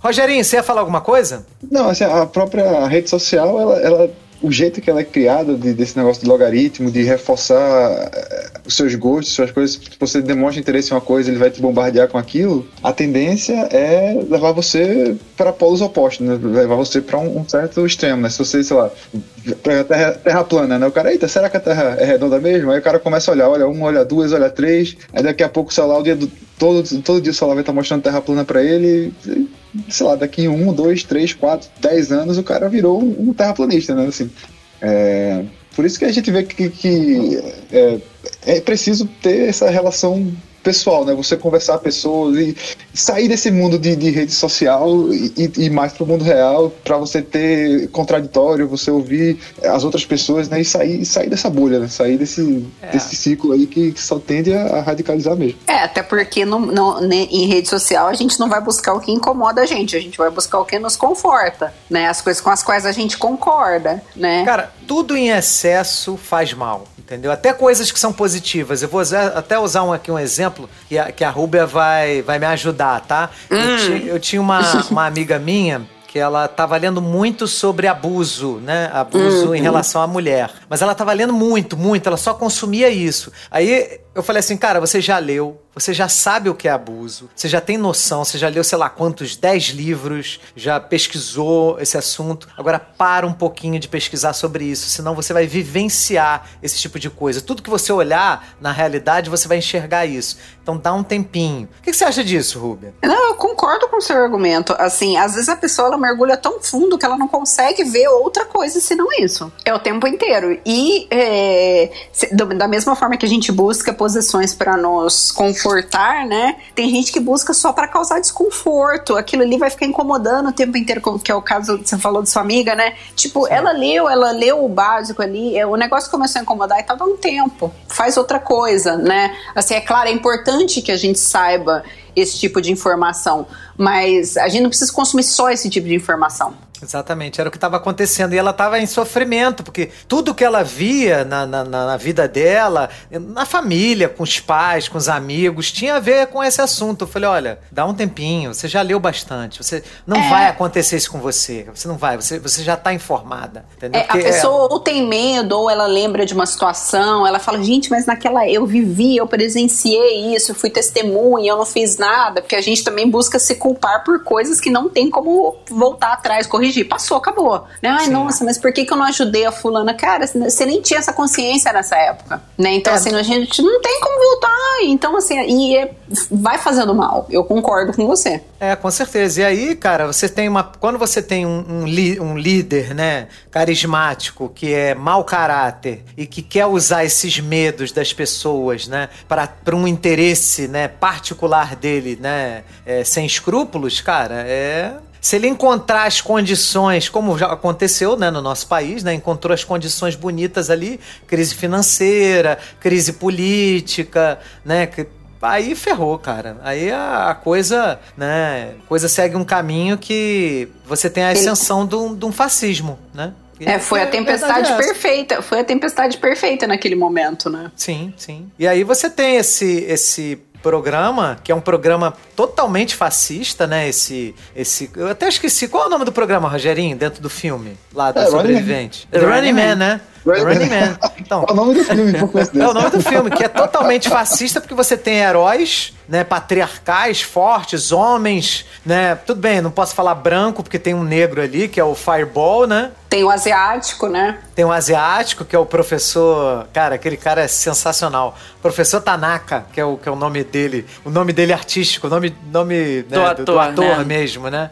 Que é o Sub-Zero, né? Mas você tem ali pessoas representando a justiça que o Estado, que aquela pessoa merece, né? Que o Estado não pode que o Estado não pode não pode, né, conceder. É, o- Olha que a- loucura. A, a rede de TV, se eu não me engano, ou ela é do Departamento de Justiça, ela, é, né? ela é subordinada ao Departamento de Defesa. Subordinada, tanto que o cara liga, me liga com o promotor geral, né?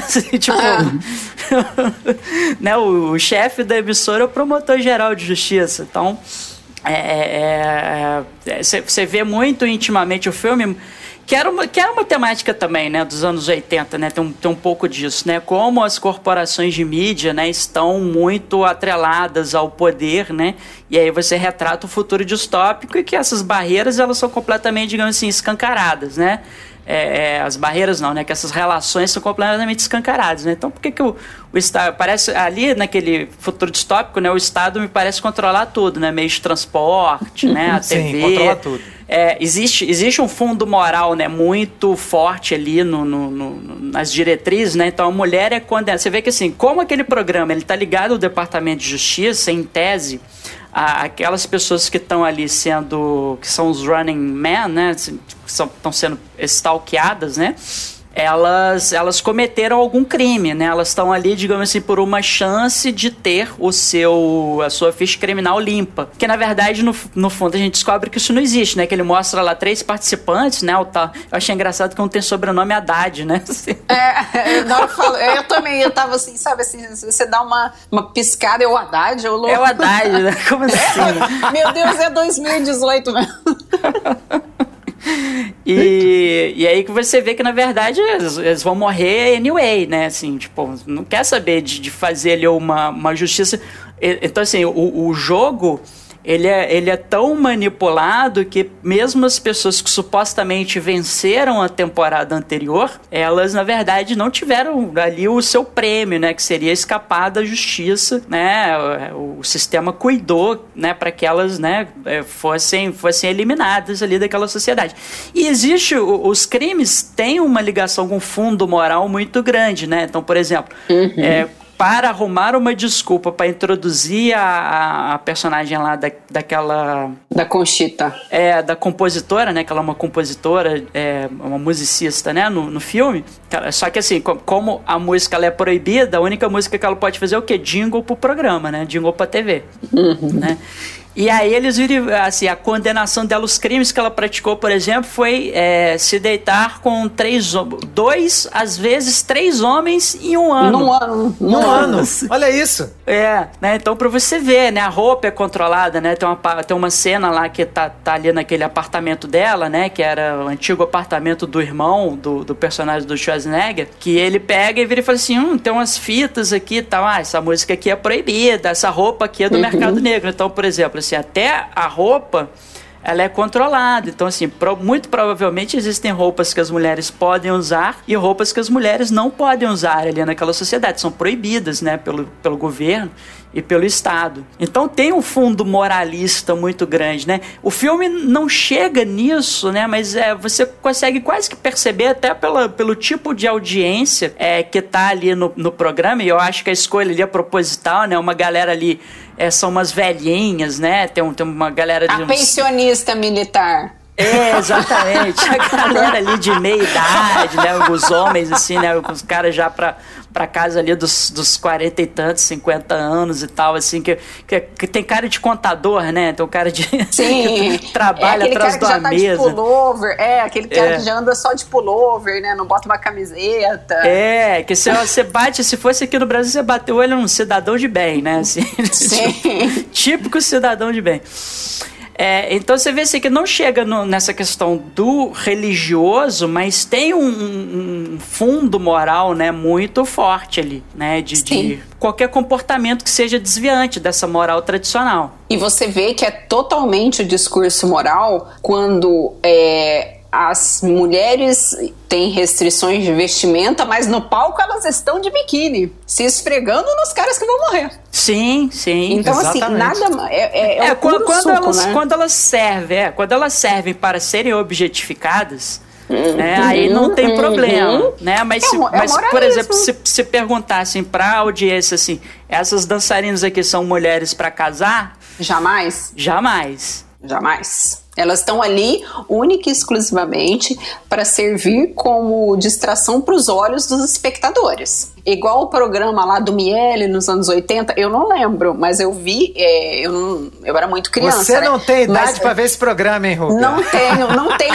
mas eu vi, não tenho mesmo, mas eu vi um vídeo então, que tava rolando no né? Twitter. Coquetel. Isso. Coquetel. Eles fizeram uma. É porque tinha um cara falando que é, a putaria hoje em dia não tem condição. Ele olha os livros do filho dele para ver se não tem foto de, de pessoas peladas, não sei o quê, porque como ele cresceu no, na época do não sei quem, aí pegaram um ano, era o ano do Miele, aí colocaram um trecho do programa do Miele. Aí você vê e fala, porra, o cara quer falar, sabe, não, no meu tempo não era assim, porra, no teu tempo era muito pior, sabe? Tinha mulher pelada na TV.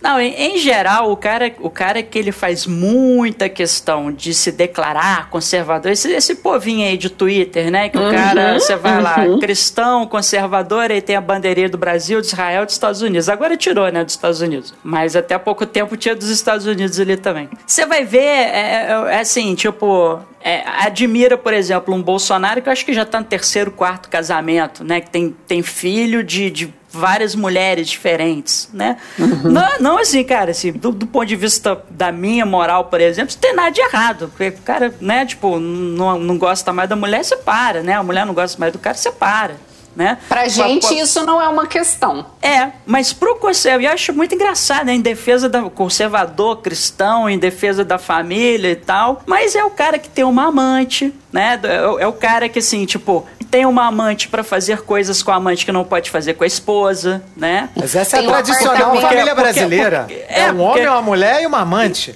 É, eu, eu- eu acho isso assim, eu acho isso fantástico, assim, porque, por exemplo, assim, em, em tese, você não pode realizar os desejos da mulher que você ama. Porque a mulher com quem você casou e quem você supostamente ama. é- Respeita. é você tem que respeitar a mulher para casar. Então, determinadas coisas você não vai fazer com ela. Então, para que ela não, para que para que você não ofenda a honra dela, o que que você faz? Você vai procurar uma amante fora do casamento, né? Que a amante não tem honra, entendeu? É isso não, aí. pô, imagina, né? Pô, Mulher da vida não tem honra. é, exatamente. Aí o cara Mulher mantém, né? A família tradicional brasileira, né? Tem ali a amante, né? Tem ali a filha engravidou, mas não tá na hora de engravidar, tá pra entrar na faculdade, né? Então vamos fazer o quê? Vamos ali, né? No, vamos ali na Inglaterra, vamos pegar um aviãozinho na Europa, você faz um aborto ali ou na clínica do meu amigo.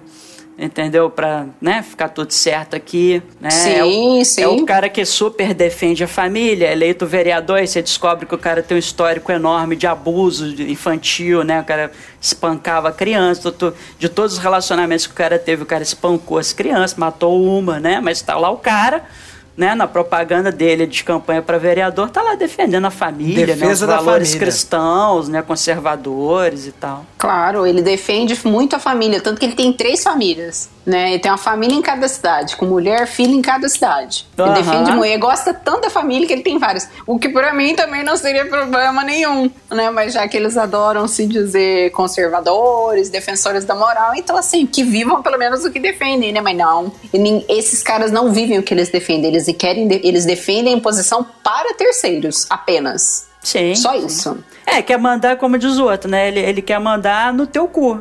Sim. Entendeu? É, exatamente, é. Mandar nos, nos meus vícios, né? Ah, não pode, mulher não pode beber, meu amigo, meu amigo. Imagina. De É, é o, que, é o que esse tipo de governo faz, né? É, e aí trazendo pro filme, eu acho que ficou uma discussão assim. É, é por isso que eu acho, cara, pô, esse, esse filme na mão do Paul Verhoeven teria sido perfeito. Porque o Paul Verhoeven, cara, ele ia escrachar com essa questão da sexualidade também, entendeu? Ia enfiar a religião no meio. Eu acho que esse diretor ele ficou um pouquinho com, com certos dedos, assim, então as coisas são muito. É, ampassant. É, mas lá nos Estados Unidos esse negócio de religião também é forte. A gente acha que é só aqui, mas lá eles têm um negócio também que, olha. Sim, sim. É. É, por, isso que, é por isso que eu tô falando, cara. Que acho que faltou o diretor, o roteirista, explorarem mais essa questão da ligação do, da mídia, do, do Estado e da religião. E como um ia, ia retroalimentar o outro para manter o status quo e o poder e o regime de opressão. Sim. É, no caso do filme, é uma empresa que controla o Estado. É uma empresa, é uma grande empresa. Ah, é, é- ah, é igual aqui então. Não, mas pelo menos aqui é uma empresa familiar, né? É, mas- É, então, ou seja, estamos aqui na mesma, né? É uma empresa. É uma empresa Rogério. que controla. O que, que você tem a dizer sobre isso? Não, sobre essa cena da, da dança lá das mulheres, eu acho que pelo menos nessa parte o diretor fez uma escolha boa, que ele, ele, ele segura, acho que fica uns 10 minutos de dança, ele segura até aquilo ficar incômodo, né? Diz, Porra, tá, tá bom, né? Pra que, pra que isso? ele faz uma escolha assim. Não, e tem uns closes ali, né? Bem. Nossa, né? constrangedores, né? É. Ele, ele segura ali pra ficar incômodo mesmo. Não, tá bom, já, já fez o ponto aí. Você quer mostrar que eles estão objetificando as mulheres, tá bom, não precisa mais. É, domingo legal. Eu lembro disso, gente. Anos 90 era uma selva para as crianças. Era uma selva. Pra que, pra que aula de ginecologia, né, nos anos 90? Porra, né? Só assistir porra. TV no domingo. Banheira do Gugu!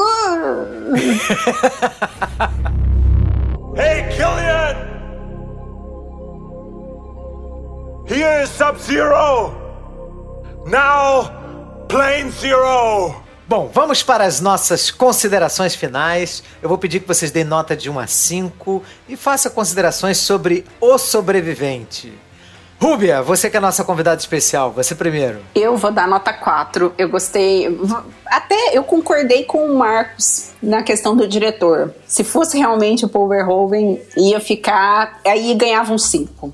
Aí ganhava um 5. Eu vou dar 4, mas assim, é muito bom o filme. As questões são muito, muito, muito, muito atuais. É impressionante, assusta, assim, você, igual você falou, ah, uma empresa controla o país. Pô, Brasil. né? Não precisa nem ser Brasil, pode ir para outros países também, né? Que, que funciona do mesmo jeito. Mas é, as questões que o filme aborda são muito atuais. Eu acho que é um filme que vale muito a pena. Vamos vencer o preconceito estético inicial e ver o filme. É muito bom. Muito bom. Nota 4. Marcão, Cara, eu gostei do filme, né? Tinha uma memória afetiva já do filme, que eu lembro de ver, sei lá, em algum corujão da vida e tal, né? Sei lá, a sessão da tarde eu não creio que tenha passado. Se passou, passou com muita edição, né? Mas pode ser também. É, e aí, revendo o filme, assim, é, é, a, a, parte visual, né, estética, obviamente, fica muito datada, né? Mas o tema não. Né? O filme tem seus defeitos, né? Não, não é um filme bem dirigido, não é. É, tem problemas ali de montagem, tem problemas de roteiro, principalmente é, na questão dos diálogos, né? Não são diálogos fluidos, né? Não são diálogos assim inteligentes. É, não, não me incomoda nem tanto a questão das frases de efeitos, né? Mas você sente que é, um, é uma interpretação dura das personagens, porque são falas que não são é, muito fluídas ali, né? Você, você olha os diálogos, às vezes o diálogo não faz muito sentido. É, sei lá, o Schwarzenegger lá no apartamento lá da mulher, ele começa a falar um monte de coisa meio sem sentido para ela, assim, sabe? Tipo, dando umas tiradinhas, fazendo umas gracinhas com ela. Eu falei assim, cara, sabe, não, não tá rolando aqui, né? Então, assim, o filme, o filme tem os seus problemas, você vê que tem problema ali de orçamento também, né? Que é um filme de baixo orçamento. É, é, embora, assim, tenha uma parte ou outra, assim, de efeitos especiais bem, bem bacanas, é, eu acho impressionante, assim, hoje em dia, né, depois que a gente conheceu a ideia do, do deepfake, eu achei, cara, uma sacada sensacional, né? Assim, eu, eu olhei assim, eu não lembrava dessa cena. E aí, vendo a cena em que eles fazem esse procedimento do deepfake, eu falei assim, caralho, né? Isso, aqui, isso é muito hoje, né? E tal. A temática do filme, obviamente, é uma temática super atual, né? A questão dos, do apelo dos reality shows com o público, né? De você mostrar que como os reality shows, eles são sim é, direcionados né, para quem produz o, o, aquele, né, quem faz aquele produto, né, de você, você constrói, você comanda a narrativa. É claro que como é um filme que está mostrando uma história é, em que você vai ter uma reviravolta no final, a, o, os produtores do programa não conseguem manter ali o controle da narrativa, né? Em algum momento eles perdem o controle da narrativa. Mas o que é o normal de acontecer é os programas, né, você ter o controle da narrativa do, do início ao fim. Né? O poder que você tem de editar uma imagem é um poder tremendo. Né? Isso para qualquer coisa, seja um documentário, seja uma reportagem, seja uma notícia, enfim, qualquer coisa. Né? Normalmente a gente acha que, é, digamos assim, o viés, né, a, a questão mais, uh, digamos assim, mais opinativa, a gente vai encontrar num artigo de opinião ou numa obra ficcional.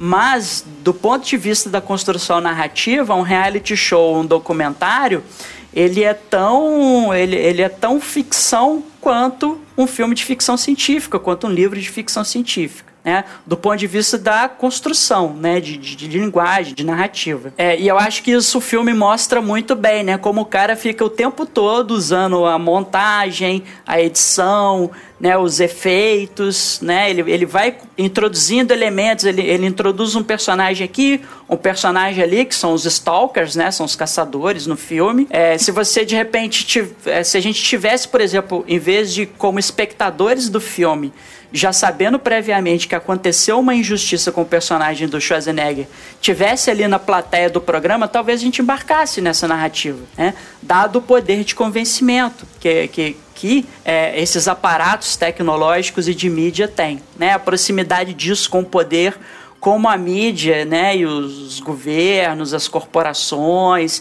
e aí eu vou incluir também as religiões, é, elas usam de todo esse aparato para manter um determinado status, para manter uma determinada ordem né, desejada. E muitas dessas estruturas, não vou dizer que é sempre, mas eu vou dizer que muitas vezes essas estruturas são estruturas de opressão, como é mostrado no filme. Né?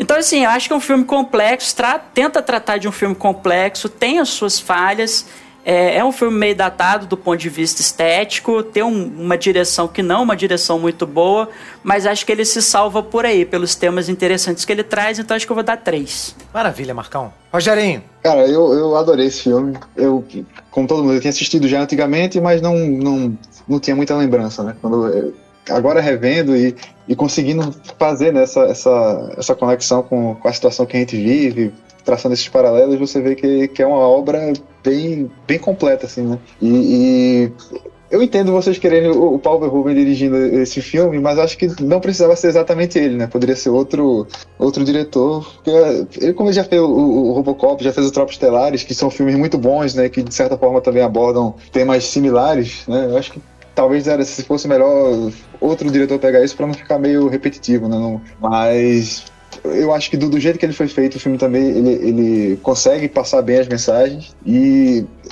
eu não sei, ele, ele, ele tem um, um ar, assim, um, um, uma atmosfera que, que que dá um senso de realidade para aquilo, mesmo sendo um negócio over the top, né? Um, um, um, absurdo, né? E eu gosto muito da cena que o, que o, o apresentador, ele percebendo que, que o Schwarzenegger tá caindo na, na graça da população, ele tenta subornar lá o Schwarzenegger, trazer, transformar o Schwarzenegger no herói, um, transformar ele num stalker, né? E tal, que mostra que assim, o cara que tá no poder, ele tá disposto a fazer qualquer coisa para se manter lá, né? Então não tem alianças são formadas, são quebradas, assim, a, a, nada, nada tem valor, né? A vida humana não tem valor, nada ali tem valor, só o poder por si só. E acho que isso, isso fica muito bem representado nesse filme. Então acho que, que é um, um filme que, que, embora na aparência ele seja só um filme de ação com frase de efeito do Schwarzenegger, né, ele, ele traz muito mais que isso. E ele vale a pena ser visto e revisto. Então acho que a nota é 4,5. Eu vou seguir minha nota igualzinha do Rogério, 4,5. Porque apesar de eu entender que o diretor, o Marcão, ele era um diretor de que só tinha dirigido na época filmes para TV. Ele era um ator.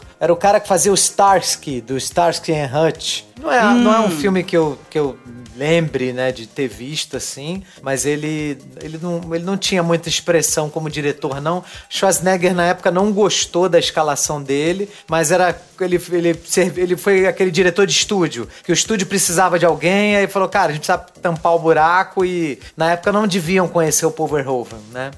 Se bem que o Paul Verhoeven fez o Robocop, né? Então devia estar tá filmando o Robocop nesse, nessa é, época. É, o Robocop é de 87 também, né? É. Se eu não me engano. Então... É, e aí, o, esse, esse, era o cara que estava disponível lá e realmente ele, ele é fraco, né? Porque o filme poderia ser realmente muito mais sensacional. Mas por tudo que o Rogério falou, que eu, eu acho, né, que, cara, é, eu acho assim, as melhores obras que são, que você encontra subtexto, é uma obra que você pode olhar com olho de criança, porque eu assisti esse filme no cinema em 87, né? Então eu tinha 11 anos. 11 anos, é. Tinha 11 anos porque ele estreou no meio do ano. Eu ia fazer 12.